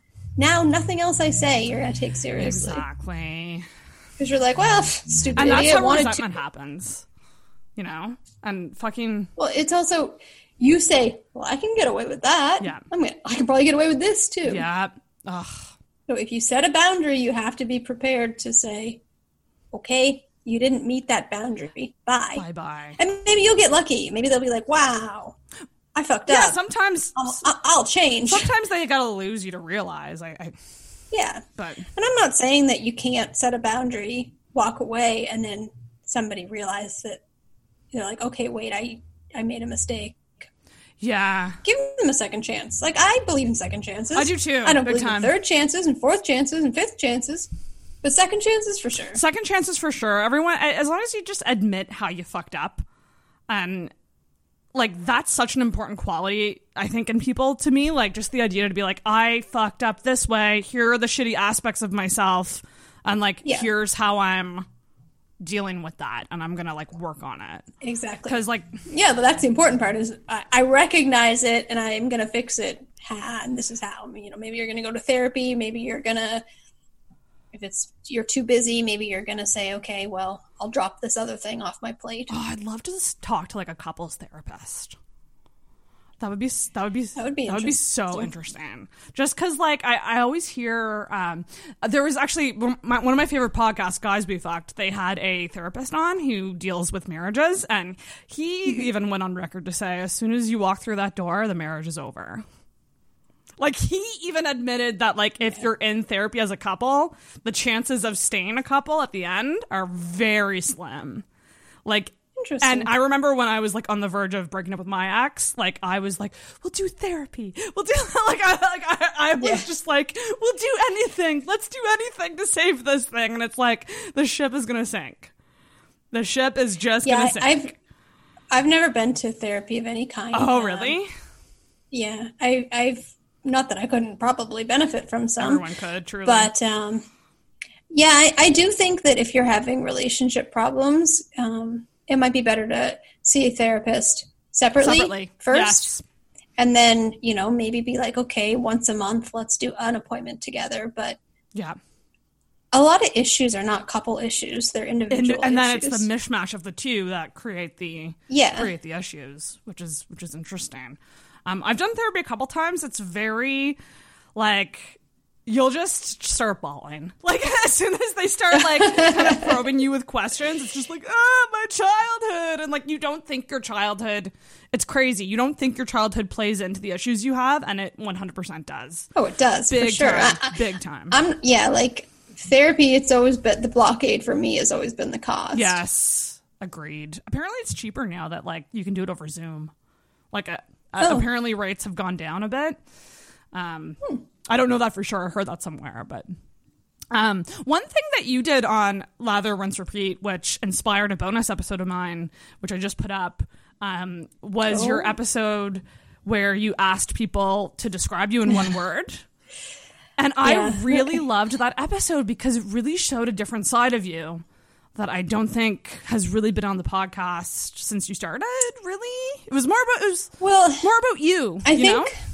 Yeah, that's probably the first episode uh, since the host introduction episode that we did where I wasn't sort of playing a character. interesting. Um, because, I mean, where my podcast is like essentially comedy, Mm-hmm. I, I do. I mean, I, I don't ever lie on the podcast. Everything I say happens. Yes. But um, you put a comedic you spin know, on it. Exactly. I might be telling a story that broke my heart, but I'll make it funny. Right. You know You're what I putting mean? that filter on it because that's what the podcast is. Yeah. Right. Yeah, yeah, yeah. Um, but yeah, that episode, and it's funny because it wasn't like like I just thought that I'd be like, oh yeah, got one that said kind, yeah. And then it just really like Mark actually paused it and was like, do you think you can do that without crying? And I was like, no, I don't think I can. So And like, you know what? just fucking leave it there. I'm in gonna there. say it. I disagree with Mark. If I was if I was your producer in that moment, I would have just left it rolling because I think I honestly just think it was so authentic, so genuine, so vulnerable, and if people see that and relate to that, that's even better for your show because they're going to relate to you more. You know? Yeah. Like that's why I know it's scary because like. Geez, like I've cried on my show many times too, and it's just like, ugh, oh boy. It was just kind of em- embarrassing because it was like I didn't expect like You didn't expect it to happen. It was an unexpected tear up. Yeah. yeah, yeah, yeah, Yeah. yeah, absolutely. But it was it was interesting because, um, it showed that people see you can see you as one way, and you can either agree or disagree with what they say. But there's always that one thing about yourself that you're kind of hoping like people see in you you know? Yeah. and and and you said it was the it was the kind thing. And so one person said kind and then that kind of hit you. For me it was like when i did it i got a lot of really nice answers and i was like well no one said smart. And i would like to be seen as smart. You know? Okay, and it's like kind of one it kind of makes you realize like okay this is the area of myself that like i have to work on projecting yeah, it's not more, visible. Yeah. which is very interesting Did anybody say anything about the way you look? no Yeah, me either. And, and I, I don't think that that is that didn't bother me. I was I was hoping that people wouldn't that they would that they would comment on my personality. And I think I might have even worded it and used the word like personality. yes oh true um, yeah yeah yeah To try to weed that out. I, I can't remember how I asked the question. Um, yeah but yeah, I was I was happy that nobody was like, "Oh, you're so cute," yeah no i know because cute like gets under my skin. It does. I Like- too. I never want to be described. 34 year old woman. I know, but like, but you- as a girl, like you tend to get either you get either cute, hot, sexy, pretty, like beautiful. beautiful. Yeah, and I mean, I think we all like me. Me personally, out of the five, I'd like to be called beautiful, but Depends on the situation for I me. get yes, that's true. I do actually really like sexy. I I, I like sexy. Yeah, like if we're about to be intimate, I want you to think I'm sexy. I mean, I'll take hot, I'll take beautiful, but yeah, like yeah, it's crazy. bring out the bring out the S words for the sex. And with dudes, it's like you're either hot, cute, or handsome. Is there anything else? Yeah. Yeah, I think those those are the only, I mean, only three. guys can be sexy. Guys can be sexy. I don't. It's weird. I don't use that word to describe. Them. Though. I think it's because. Oh, I do. Do you really? I'll usually. Yeah, say what you want to hear, I'll man. usually- if I tell him he's sexy, he'll probably tell me I'm sexy. I'll usually just say hot if that's the case. Um, but yeah. no, that that you doing that on the show is really interesting. Is there anything like through so through doing podcasting and specifically like in regards to relationships and shit, like is there anything that you've learned about yourself that you're like that's kind of like probably a lot, eh? Yeah, there's been a lot. Um, I've gotten a lot of uh, advice. Yeah. Ooh. To be honest, and um, I I don't know that I could take all of it just because my personality sort of clashes with some of it, and like and also my desire. Like one like one of my guests told me, "Don't sleep over." Do whatever you want to do, but don't sleep over. That's another thing Dr. Pat Allen would would agree with. She Yeah, she so- said you, but you shouldn't fuck anyone so you're interested in right away. That's what she says. and, and I'm not so bad at that. Like I will tell people on first and second dates often, like it's just too soon. Right. But like I like sleeping next to somebody. Oh, I miss. I, it's been so long But since I've done that's that. where I catch the feelings. yeah, it is. Ugh, that's where I catch the feelings. It, it, it is big time. And like you've had guests on that. Like another thing too is is like so you're single and you're, you host a dating podcast, so you must get a lot of advice. Like, do you ever get people telling you why why they think you're single as a Uh, well, that, that email where he told me that I'm single because I'm erratic, aggressive, and a buffoon, a, a drunken buffoon. Sorry, there there was that. Um, I've had people tell me that uh, I, I don't know how seriously they're saying Right. it, but just like I'm too much. Oh, yeah. I always hear I that, that a lot too. Uh, or I'm too intense. Yeah. Too intense is what people often. This is a common fucking thing. say. This is a common fucking thing we hear. Um, you've heard it. I've heard it. Uh, Nicole Byer, who's a like a louder comedian who hosts "Why Don't Why Don't You Date Me" is literally the name of her podcast. Um, has heard it. This is a common fucking thing. The too much. You're too intimidating. You're too loud. You're too this, too that, and it's just like I don't. I fucking hate that. I just, I just hate. Yeah, and it's like if that's your preference, if you want like a meek little mouse, sure, go find one. But don't shame me. Just be like it's don't anybody who tells me that I'm too intense, it's just like you're too insecure. you, and they cannot handle it. I love I love putting that back at people. Just be like, you just can't handle it. Oh, poor Yeah. you. You you like like I, I've started doing that lately. Just being like, oh, poor you. You're not interested in like a really interesting, fun, intense girl who would really be really caring and thoughtful for you. Oh, poor you. Like I just I Yeah. love doing that. Like you poor thing. And I think it depends on what stage you're at with somebody. Like I, I, I think that the biggest thing that I've learned from doing this is and that episode sort of helped because it's like I how do I word this? Like I can't change anybody else's mind. Right. And so I want what I want, and you know, things click or they don't, and I don't have any real rhyme or reason for why sometimes they do and why sometimes they don't.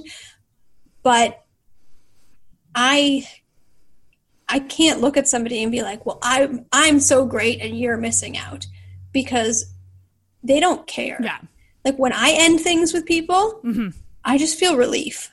You know that I I I ended it. Hopefully, their feelings aren't too hurt, but like I don't want to deal with them anymore. So if if they're like texting me, being like, "Oh well, you know." I, I was gonna make a million dollars next year. I'd be like, okay, bye. Yeah. Like, so I've stopped trying to do that, and sometimes it's really hard. Um, you know, an, an explanation doesn't always provide the closure that you think it's going to provide, true. but I still always kind of want one. Yeah. And I mean, and that's, and especially if you're, I get the, it's nothing personal response a lot. And it's just like, well, what is it? Like, Yeah. what's the, what's the issue? And I'm also to a point where I'm starting to just be like, fuck it. Yeah, and I think that that's and like so like the most recent situation that I had like you know, we'd spend a fair bit of time together. We were like having sleepovers all the time. Obviously being pretty having a lot of sex. Um I did feel like and then he just tried to ghost me. Right. And it's like, "No, you owe me something here." Yeah, that's And I did get like, like I got an explanation, but it was obviously a lie. right. And I just kind of said, "All right, fine." And I just took the lie Right. as it was. Well, I mean- I ended up getting a, another explanation, but uh, that wasn't because I asked for it. Really? Well, I mean, and listen, Yeah. like if he's lying to you, that's on him. Exactly. You know, like you've done Like- everything in a genuine way, and that's him being shitty. And he's gonna have to deal with those issues down the road with another girl. You know, Yeah. like that's just we're just passing them on to some someone exactly. else. Like, why would you want to be with somebody who thought the best, like, who who was with you, who was intimate with you, and then said, Ugh, "You know what? I don't want to hurt her feelings, so I'll say nothing," which is the most hurtful thing you can do. it is, and that's Like, I would rather have somebody text me and be like, "I'm sorry, I just don't like you anymore," yeah. than than ghost me. Ghosting is terrible. It's interesting. I had like a debates live stream a couple weeks ago, and one of the debates I picked because I thought it would be funny to hear people argue for ghosting. I was like, one of the Yeah. debates I had was uh, ghosting is totally acceptable, and I think the argument people make for ghosting is, is like, I don't want to hurt people's feelings, which makes no sense to me at all. Well, Like- because when you're being ghosted, you're in that situation where it's like, are they busy? Yeah. Did I say the wrong thing? Should I text them again? And nothing feels worse than, and then it consumes your mind. So now it's all you're thinking about is like, why doesn't this person text me back? What what did what did I do wrong? Yeah. What happened? Yeah. Like that's why I said I would rather get a text that says, "I don't want to talk to you anymore. Please never text me again." Ex- like uh, and i actually like it when that happens because it it's clear like it, it's really hurtful Yeah. but it's I would rather them be a little nicer, Yeah. but but it rips the band-aid off I would rather that than it nothing. rips the fucking band-aid off are you the type Yeah. so when a guy's not really giving you much do you send a text being like why are you ghosting me or like why are you being this way or do you just send a text and you just don't get anything back and then you do nothing Um, well, so the the most recent situation is like, well, we had message been talking every day, so I sent them a message, but it was probably like dinner time. I knew they were at work. Um, they didn't respond, but it was it was a statement. Uh, so I was like, okay, well, didn't really require a response, I guess, if they're busy. Right. So then the next day, it was probably like seven or eight o'clock at night, and I sent them a question, right and they didn't respond. and then that yeah And then so the next day, like it was pretty late at night because I was a little tipsy.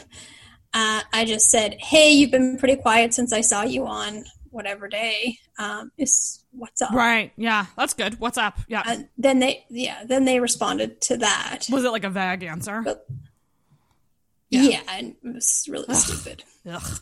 And, and so, but it, it also wasn't finalized either. It was just like, oh yeah, hey, like I've just been like really had a lot of things on my mind or whatever. And I was like, okay, like it's cool for you to need space, but next time you do, can you let me know? yeah that's nice that's good And then I'll give you the space instead of just yeah texting you every day. And uh, so then they didn't respond to that. And I think then two days later, I texted them and said, so is this just done then? right and they didn't respond to that. And then I sent them like a big text that was like, the way that you're acting after all the ways, all the nice ways that you did act, the way that you're acting now is really hurtful and it's really rude, and I deserve an explanation, and I don't understand why you would be like this. yes And I was like, this is it. This is the last time I'm fucking texting this guy. If he doesn't respond, I'm going to block his number and he's out of Yeah. my life. And like, you know, the chances of me running into that person again are like medium. They're not, they're not nil. especially now So, like yeah. Anyway, he did respond to that. He lied, but at least. Yeah, that's fucking brutal. Ugh. That is like why can't people just be straight up? I don't I don't get it. It makes no sense. Especially at this age. Like we're you know. Well, it's a, just it's a sign of immaturity because they can't own their decision. They can't. No. Ugh. and they would rather feel like themselves a little pat on the back and say, I didn't hurt anyone's feelings here, then do something or say something to somebody that might make them cry. Yeah. Fuck. But guess what? I, I like I cried a lot anyway because you were mean to me and then you ghosted me and then you lied to me. So like there were a lot of tears, sir. Yeah. Fuck. Probably way more than there would have been had you just been like, "Hey, this is what's up." Right. Because when I finally found out what happened, um, I understood. Right. You know, it was like, okay, I see what you did and why you made that choice, and I get it. I'm upset, but now I'm upset at the situation. I'm not upset at you. Exactly. So, frankly, he could have saved me a lot of time and pain with the truth, and I would have thought he was a better person for it. Yeah. Then, because now it's like, let's say two years down the road, we run into each other again. If he had told me the truth and he was like, hey, you know, really like to try that again, I would have been like, Exactly, sure. But now it's like, well, how are you going to make up for all the shitty stuff that you did? Nope. Oh my dear God, that's fucking terrible. I'm sorry that you've been going through that. That's that's shit. I mean, this that's is shit.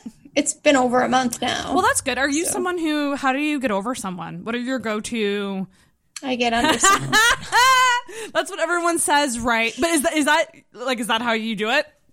Are you like a rebounder? Um, not necessarily with sex, but Fine, like typically, yeah, I will. I will go on dates to get my mind off it. Uh, usually, I or I would just spend time with Yeah. friends. Uh, that that was, I think, another unique thing about this more recent situation is I couldn't. you couldn't you couldn't distract yourself. I just with- am. yeah, I'm home alone with my thoughts by myself, like. Oh, brutal. So that was that was kind of shitty. Like, yeah, I'll just like go for dinner with my friends. Never feels good to get your feelings hurt, but like I look at stuff from my past that I literally thought was going to kill me, and I got over it. So And just that's the thing of- about it, yeah. I, I remind myself of It's that. you're you're gonna feel better eventually. Like it's not. It, it is Yeah. temporary. The best advice I was ever given um, about getting over someone, and and I did this in my last breakup, was write down physically write down all the reasons why this person hurt you, why they're bad for you, and put it on your fucking wall and look at that all the time Yeah. because too often we go to oh but we had so much fun and oh like the Yeah. this aspect was great and and and when i when i did it i actually wrote two lists i wrote all our fun happy memories and then i wrote all the bad things and i actually bur- such an emo kid but i burned i burned the other one like literally bur- like i'm a little bit hippie woo woo but it felt like all right those things those were great but they don't matter because look at all these like look at Yeah. how all of these outweigh the happy times kind of thing And even like a quicker version of that is uh, my friend Emily. She said that like the way that she sort of deals with those sort of things is she'll pick three things about them that suck, and then anytime she starts thinking happy things about them, she just repeats those three things. So I could be like lying ghosting, lying, farter. those are three then- legit things Just like- yes That's like, oh, remember that time that we did and ghosting, lying, Yeah. farter, ghosting, lying, Yeah. farter, and then you immediately switch your it perspective. totally just it, it reminds you why they weren't right and why it's a good thing even though it hurts and sucks right now in the long run Yeah. it's going to be a good thing for you because they they did these terrible things it is Exactly. rough though it is rough And like, I mean, like I had a, a situation this fall. I guess we we met in like July and ended things in October, but we only hung out a handful of times in a really long span of time. But like, this guy is gorgeous. yeah just such so hot. It just was like we had such a good time. Like when we would actually hang out, it always felt like a really good time. But he was just like not looking for a relationship and just not that into me, Yeah. frankly. But and I, and I was fine with that. Like it was summertime. I was having fun with my friends. It was no big deal. But like I was pretty enamored with him, just physically. yes Um, he had a sexy voice. oh i love a good voice He had great hair. He had a good tan. Yeah. He was good at a sport. Like he was just he was just like sex on a silver platter. Mm. I was really into him. And then so when that ended, it was like nothing really that he did hurt my feelings, but I used that. It was just like I can't even remember what the three words that I or that I picked were, but like I would just be like, "Ugh." I had a couple like screenshot photos of him where he looked hot as fuck, and I would look at them, and then I'd be like, nope, nope, and I would repeat those three words. Well, there you go. But that, that's just it, right? Like you have to like change your perspective on it, and you can still appreciate that that experience happened, and that it was oh like yeah, I still think about the way that for he the book kind of thing. even though I don't give a fuck about well, him because we all have those like lovers that were like, oh, that was a good like. Like a good catch, would that be the right word? It was Like- very explosive. Yeah, there you go. Yeah, we had we had a very explosive uh, sexual chemistry. I love me some explosive sex- sexual chemistry. Um, Yeah, it wasn't great when I had to text him and be like, "Hey, can you delete that video?" Oh no! Oh man! Oh, like like together, or like was it just you by yourself? Oh no, we took it well. together. We I've only done that with together. my first boyfriend, but that's I think that's so hot, and I would I would be down to do that with somebody. Um, I mean, I, I think that as much as like he wasn't like the match for me long term, I think he was a trustworthy guy. Like I trust that he did delete Right. And frankly, if he if he didn't, like you're in it too. yeah, So yeah, that's nobody wanted to see your little dick. I I I'm not as nervous about nudes and stuff like that as a lot of people. Like I'm I'm I'm just kind of like. Okay, if, if you leak this, that's gonna suck if my parents find out. But otherwise, That's pretty much it, otherwise yeah. you're welcome, world. yeah, like I look if, great. if I so- sent that photo to someone, it's a nice photo. Like you don't Exactly. you don't send the 17 million that you took before that. And it's a lot. It's a lot to get a good shot, especially vagina shots. Um it's a lot Yeah. of lot of lot of Agree. clunkers in those.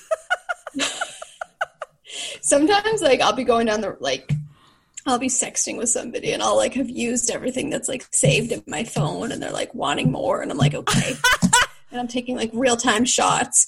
And then I'll like look at them the next day and I'm like you are a filthy Right. tramp. What is wrong with you? Delete delete delete delete delete. And then I'm like well they have them. It's funny because I uh I don't know which one of Jared's podcasts this was recently, but he was talking about recycled nudes and how every nude is recycled because even if you did it, even if you did it long, like um, live, like you still took a bunch before Oh, that yeah. one.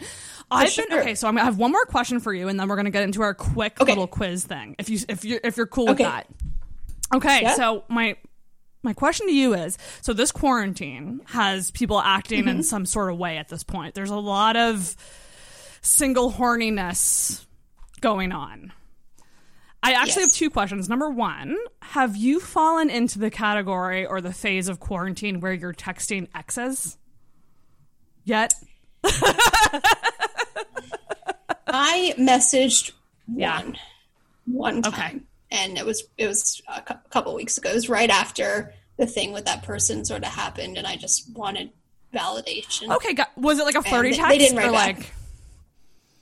Uh, I think I just said how's your quarantine going? Oh, okay. So not not like a sex or and, and they never wrote okay, back. interesting. Because a lot of people So- are like reaching back into the black book and like I yeah, I know. And like honestly, I haven't even received any really of those texts. Maybe you still will. like. There's been a few people. Yeah, like there's been a couple people where like I maybe had one or two dates with, and like they'll check in, but I like they haven't been like, so are you seeing anybody?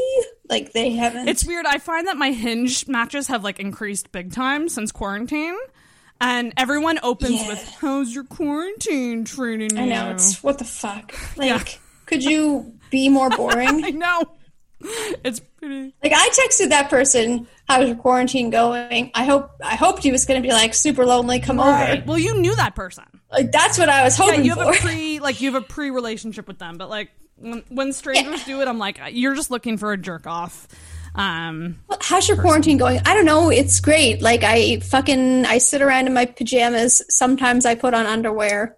Maybe I'll just use a blanket as clothing that day. I'm also eating my body weight Are- every day. are you How's currently yours? working from home or no? Yeah, I got laid off on the 12th, so before everything even shut down. So even when this is all over, I do not have a job. I feel you. Me too. My other question is so with the single horniness and you know, maybe people have friends with benefits or like hookup friends that they're texting.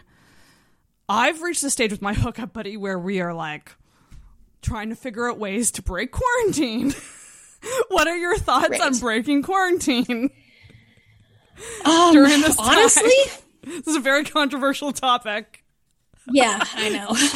I'm probably gonna get thrown in fucking jail for this, but uh, honestly, I think that not really enough people are getting this virus for it to actually progress through society and go away. I think that flattening the curve is obviously what we need for hospitals to not reach over capacity. Mm-hmm. But here in this province, we don't have very many hospitalized cases at all.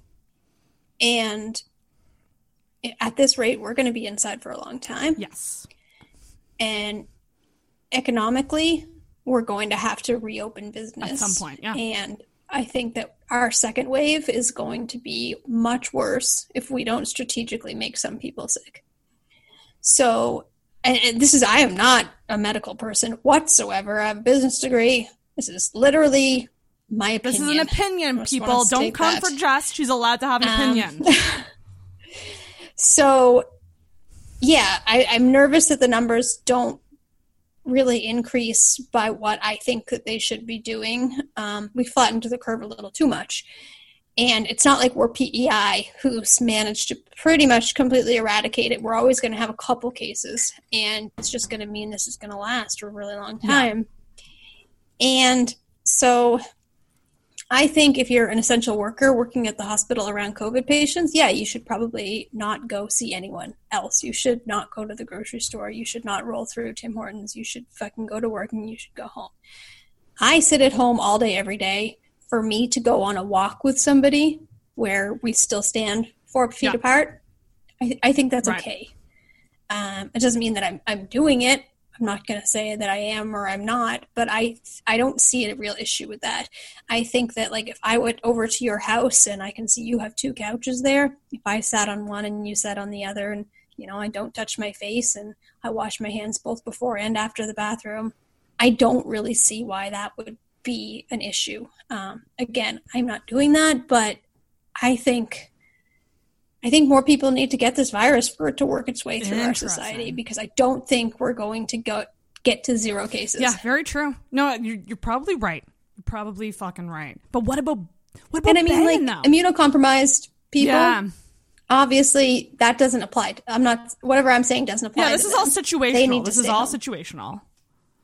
But like, you know, I don't have anything wrong with me, and I know that there's been a few cases of perfectly young, healthy people dying, Mm-hmm.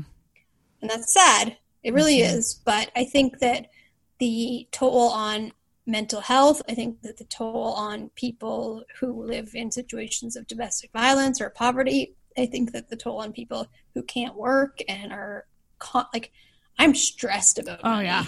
Oh yeah, me too. I haven't even Um, gotten my no- EI yet. Yeah, me either. And like I have to pay rent. I, I just had to skip my non-essential bills so that I would still have enough money to pay rent on the first. It's like electricity, cool. Not going to pay that this month. Uh, line of credit, eh, cool. Not going to pay that this month. Credit card, eh. and like yeah, I can go in and like defer the payments or whatever, but like you're still paying interest on it Yeah. then. yeah, Um, the especially the mental health implications because I had a one of my best friends die and I haven't hugged anyone yeah. literally like I, I'd like to do more research and do it, but like skin hunger is a people laugh, but it's a legit thing. We're not used to going this long without any contact at all. Like, like exactly. And people like yourself and I, we, we live live alone, alone. and it's it's hell. Like I hate it. Um, Yeah. Like I'll like I'm getting to a point where the good days are more than the bad days, but even the good days are like just okay. Same. You know? Yeah, like I mean, I don't really feel bored, but I don't feel a lot of joy. Yeah. Yeah. Like, Yeah. you know what I mean? Like I'm fine. Yeah, TV's cool and doing this is really nice. Um, but it's not the It's not the same at all. as going, you know, to a show or going to a bar or even just going to visit. Like I, I normally go to my grandma's every Sunday. I haven't seen her. Mm. I went over there to um, pick up a puzzle, and like she lives in an apartment building, and she came down and like she stood on one side of my car, I stood on the other side of the car. She put the puzzle on the like the Yeah. hood of the car. I took it. And that's it. That's the most you can do. That's it. It's crazy. And we had a five minute Uh, chat. it's crazy, and just the thought that this could go into next year is just insane. I well, there's ch- they're closing down a lot of Asian countries again now for the second wave, and that's what I'm in. Like, I guess where they don't know whether if you've had it once you can get it again. I don't know that yet. Yeah, yeah but like if if that is the case like they should figure that out um because if you can't get it twice then they should be almost strategically letting people get sick like the same way that we did with the chicken pox when we were kids yeah. yeah It's gonna reach a point where it's just gonna be like, you know what? We gotta get, we gotta get back to it. You know? well i mean how much money can the government borrow from the world bank to support us as citizens with our economy the way that it is right now. I mean, you've got people like Jeff Bezos who's making more money than he's ever made because we're, we're all sitting on Amazon fucking sad buying shit. yep. And he's still asking he's asking employees to donate their vacation time to other employees so that they can still get paid. Yeah, it's just I'm sorry, what, sir? Like how much money do you have? a lot, a lot. You are a billionaire with a B. Oh my lord! It's just it's just crazy. Like it's just um, it's.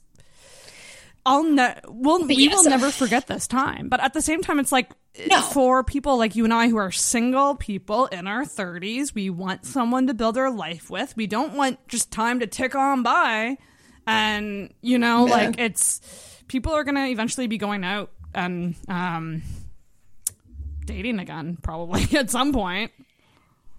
Yeah, and I, I mean, even just like with the weather getting Yeah. warmer, like we've already, like, I mean, Stephen McDougall's constantly shaming us on how poorly we're doing at staying home.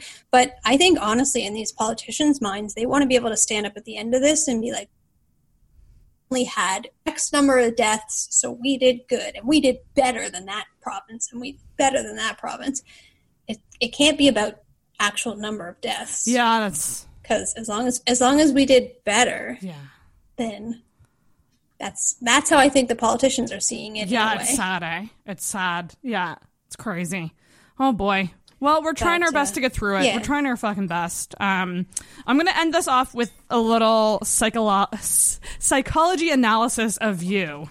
Um, in an Okay. interesting way. I've done this once before in the show, and it was quite interesting. Okay. So I'm going to ask you four questions about what you what um, like is just four questions. Um, so the first one is your favorite animal. Penguin. Okay, what are three things about a penguin that you like about about I like the way they walk Okay. because they waddle. Okay.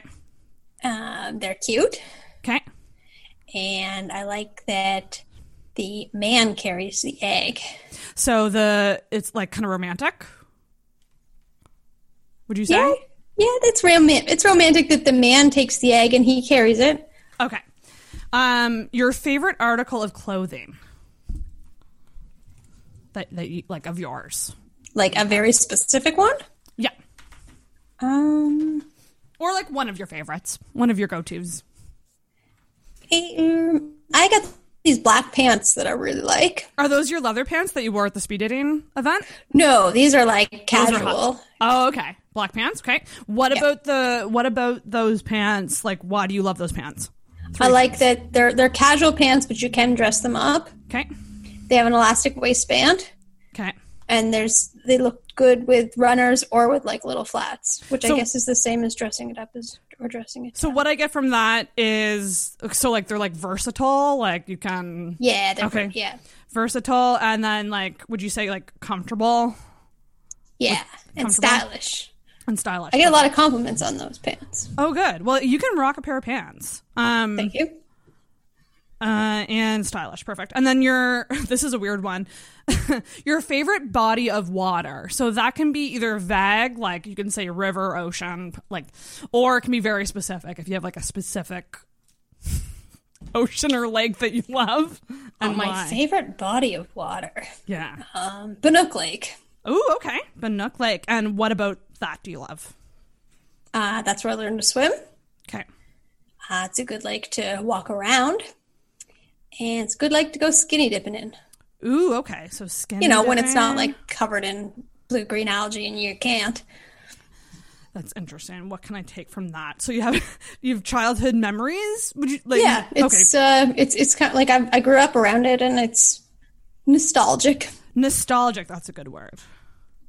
Nostalgic. Awesome. Um, and how would you feel if you were alone in an empty white room? What kind of feelings do you think that that would? Why am I in the room? You just are. Because like if I was put there with no explanation, I'd probably feel scared. Let's say that But you you If it was like I had an appointment with the room and I Yeah. knew about it, then I'd probably feel okay. You'd probably feel okay. So I'd probably feel uncomfortable. uncomfortable. Okay, because it's it's like there's nothing in it. and It's just white. So Yeah, like where are you supposed to sit? Where are you going to lay down? How long do I have to be here? I would have questions. so would you be like antsy? Yeah, I'd be uncertain. Uncertain. And antsy. Okay. Perfect. So okay. So your favorite animal. Uh, and by the way, this is Freud. Freud developed this Oh. uh, test, and Whitney Cummings asks her podcast guests this a lot, and I just find it so interesting. So, your favorite animal is how you see yourself. So you said you said penguin, and and we talked about like romantic, cute. that word that you hate is how you would see yourself. Super. and also, like I would say pe- with penguin, cuddly. Maybe are you cuddly? Yeah, I mean they're just they're so like Exactly. So that's that. that's that's how you see yourself. Do you think that, That that's sense. Do you think that's Yeah. accurate? Yeah, this makes sense. And then article of clothing is actually how others perceive you, which is interesting. So I'm comfort, comfortable, versatile. stylish, and versatile. I could see versatile. Yeah. And this next one's a, it's a big left turn. So body of water is your views on sex. Nostalgic. You were talking about childhood, I was like, ooh, uh, uh, gotta ease away from this one. Uh, nostalgic. Um, you talked about skinny dipping, so maybe that could be like maybe Risky? that's yeah. I was just gonna say like maybe that's kind of like exhibitionisty, which is interesting. I also learned to swim there, so I lost my virginity pretty early because I was curious. There you go. Well, So who I, mean, knows? I, I don't think most people would just like be into skinny dipping, so that's definitely probably something about you. Um, and then White Room is um, your views on death. So you said uncomfortable, uncertain, anxious, which makes sense because I have a lot of questions, which I do. well, because some people say like, "Oh, I would be calm and I would be serene." Like it's it's Oh, interesting. okay. And then if that ties into how you see death, because I mean, I know with me personally, I'm terrified of death. Like it's such an issue for me. I'm terrified of it. Um, but some people aren't.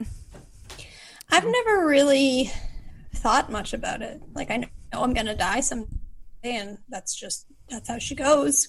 So she goes. But like, you know, anytime that I've kind of had like close calls or anything, like I'm pretty scared still. yeah, exactly. Yeah, yeah. So that's a little personality test, which is kind of fun. I love Nice. doing that with people I don't know well. Yeah, always- there we go. It's always interesting. But we're gonna wrap it up because we've been recording for two solid hours, girl. Have we really? Oh I have two hours. Yeah, two hours on the clock. So I just got a lot to say, you know. that was really, really awesome. Thank you so much for coming on. No. And It was my pleasure. tell everybody where they can find the podcast, where they can follow the podcast. Sure. Um, so we are on Apple and Spotify and really wherever you get your podcasts. Uh, you can follow the podcast on Instagram at Lather Rinse Repeat Podcast. Um, myself personally, my page is uh, Jess M. Pool. Yeah. Um, you can always email me, hello at Lather Rinse Repeat Podcast. And on Twitter, we are LRR underscore podcast. yes. Follow And. I don't have a lot of followers on Twitter, but like I'm really funny on Twitter. Um, yes. actually tweeted Chrissy Teigen recently, Oh my and I I sent to- her the biggest burn of her life. I meant to fucking bring that up. You, you, So, yeah, you called her right out. now you it was called really out. important. Yeah, what, she what she you want do uh? Well, so obviously, I have been messaging people who are a little out of my league, um, podcast wise, and uh, she she tweeted that like she was annoyed about people like DMing her or contacting her for stuff, and then she wrote, especially the podcasts. Uh, so I tweeted back at her, "Stop acting like you were born a legend," which is amazing Put because she's married. here, Sarah. Put it right here. Yeah, Put it yeah, right put it right there next to my face. There we go. Um, she is obviously married to John Legend, so that's what makes that tweet hilarious. Oh, I get it. That's so funny. Wow. And she's like someone who's like really widely loved, so that takes some balls to like put that out there about Chrissy Teigen. I wish that I had like saw it as soon as she said that and was able to like get it while it was still active because I'm sure it would have Did it garnered did, some did, attention. did people like it? Your like comment? Just one, but it was because it was like you know probably 18 hours after she had tweeted it that I saw it. and so many people tweeted her. I'll go and Yeah. like that for you. I'll give you another like on that. Thank you. Yeah, no, Um, that's uh, uh My that's Twitter account's hilarious. we we talked briefly about this last night, but like just um props to you for shooting your shot and getting getting some bigger podcast guests and props to those podcast guests that agree to come on and help out smaller podcasts. Yeah. Um that's I think that that's so nice and um yeah, there's definitely snobs out there and uh fuck them. Yeah, and like everybody started their podcast. They all know how it feels, and you know maybe they had some sort of following to begin with, so they gained traction a lot faster. But like A lot have, yeah. everybody that's had a podcast has had to punch up. And I think that that's part of why, um, like Ashley and Rayna, is it Rayna? Yeah, Rayna. Um, like their story is so inspiring because like they didn't really. I, I guess they kind of did. Yeah, I mean, one, one hungry Jew had like something crazy, like four hundred thousand followers or something, and um, Bros Being Basic had almost a million. Right. Okay. So I guess they did have an existing fan base, but but it, it is tough to grow a show when when you don't have that. Um. Yeah. So and if you are a bigger person, Even still now, like it is hard. yeah, Yeah, it's not fucking easy. Um, And like, what the fuck else are you doing right now? Like, I get that not everybody has hours and hours to sit down and chat, but like, I've been keeping chats with these people who are like bigger and cooler yeah. to 30 to 45 minutes. There, and then that's a little bit of their time, and then you throw Yeah. their listeners their way, and then th- some of their listeners come your way, and it's mutually beneficial. Yeah, and I mean, I don't think that I'm asking for too much. Of course not. these, these people i mean they want their name out there. Like mm-hmm.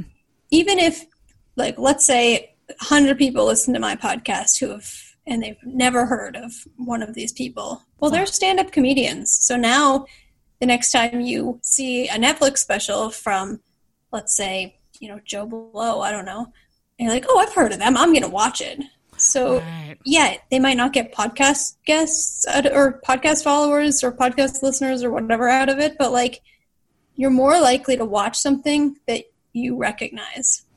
Yep. Very, very It's true. like I find that tr- really true with history. Like I'm more interested in history of somewhere if I've been there, or Very if I'm true. going somewhere that I know something about. Like, if there's like a it's like reason. when, when you yeah. walk into a muse like a famous museum, you want to go see the paintings you've heard of. Yeah. Yep. You know, they're Yep. that's just the way that the world works.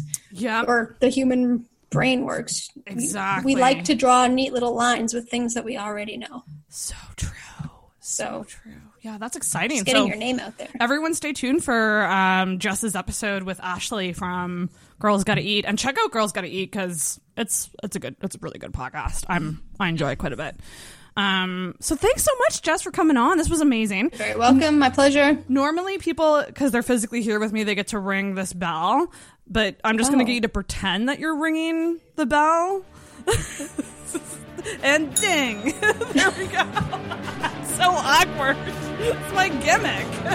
Jeez. Oh. I should have got a bell. I'll Photoshop a bell in and your hand.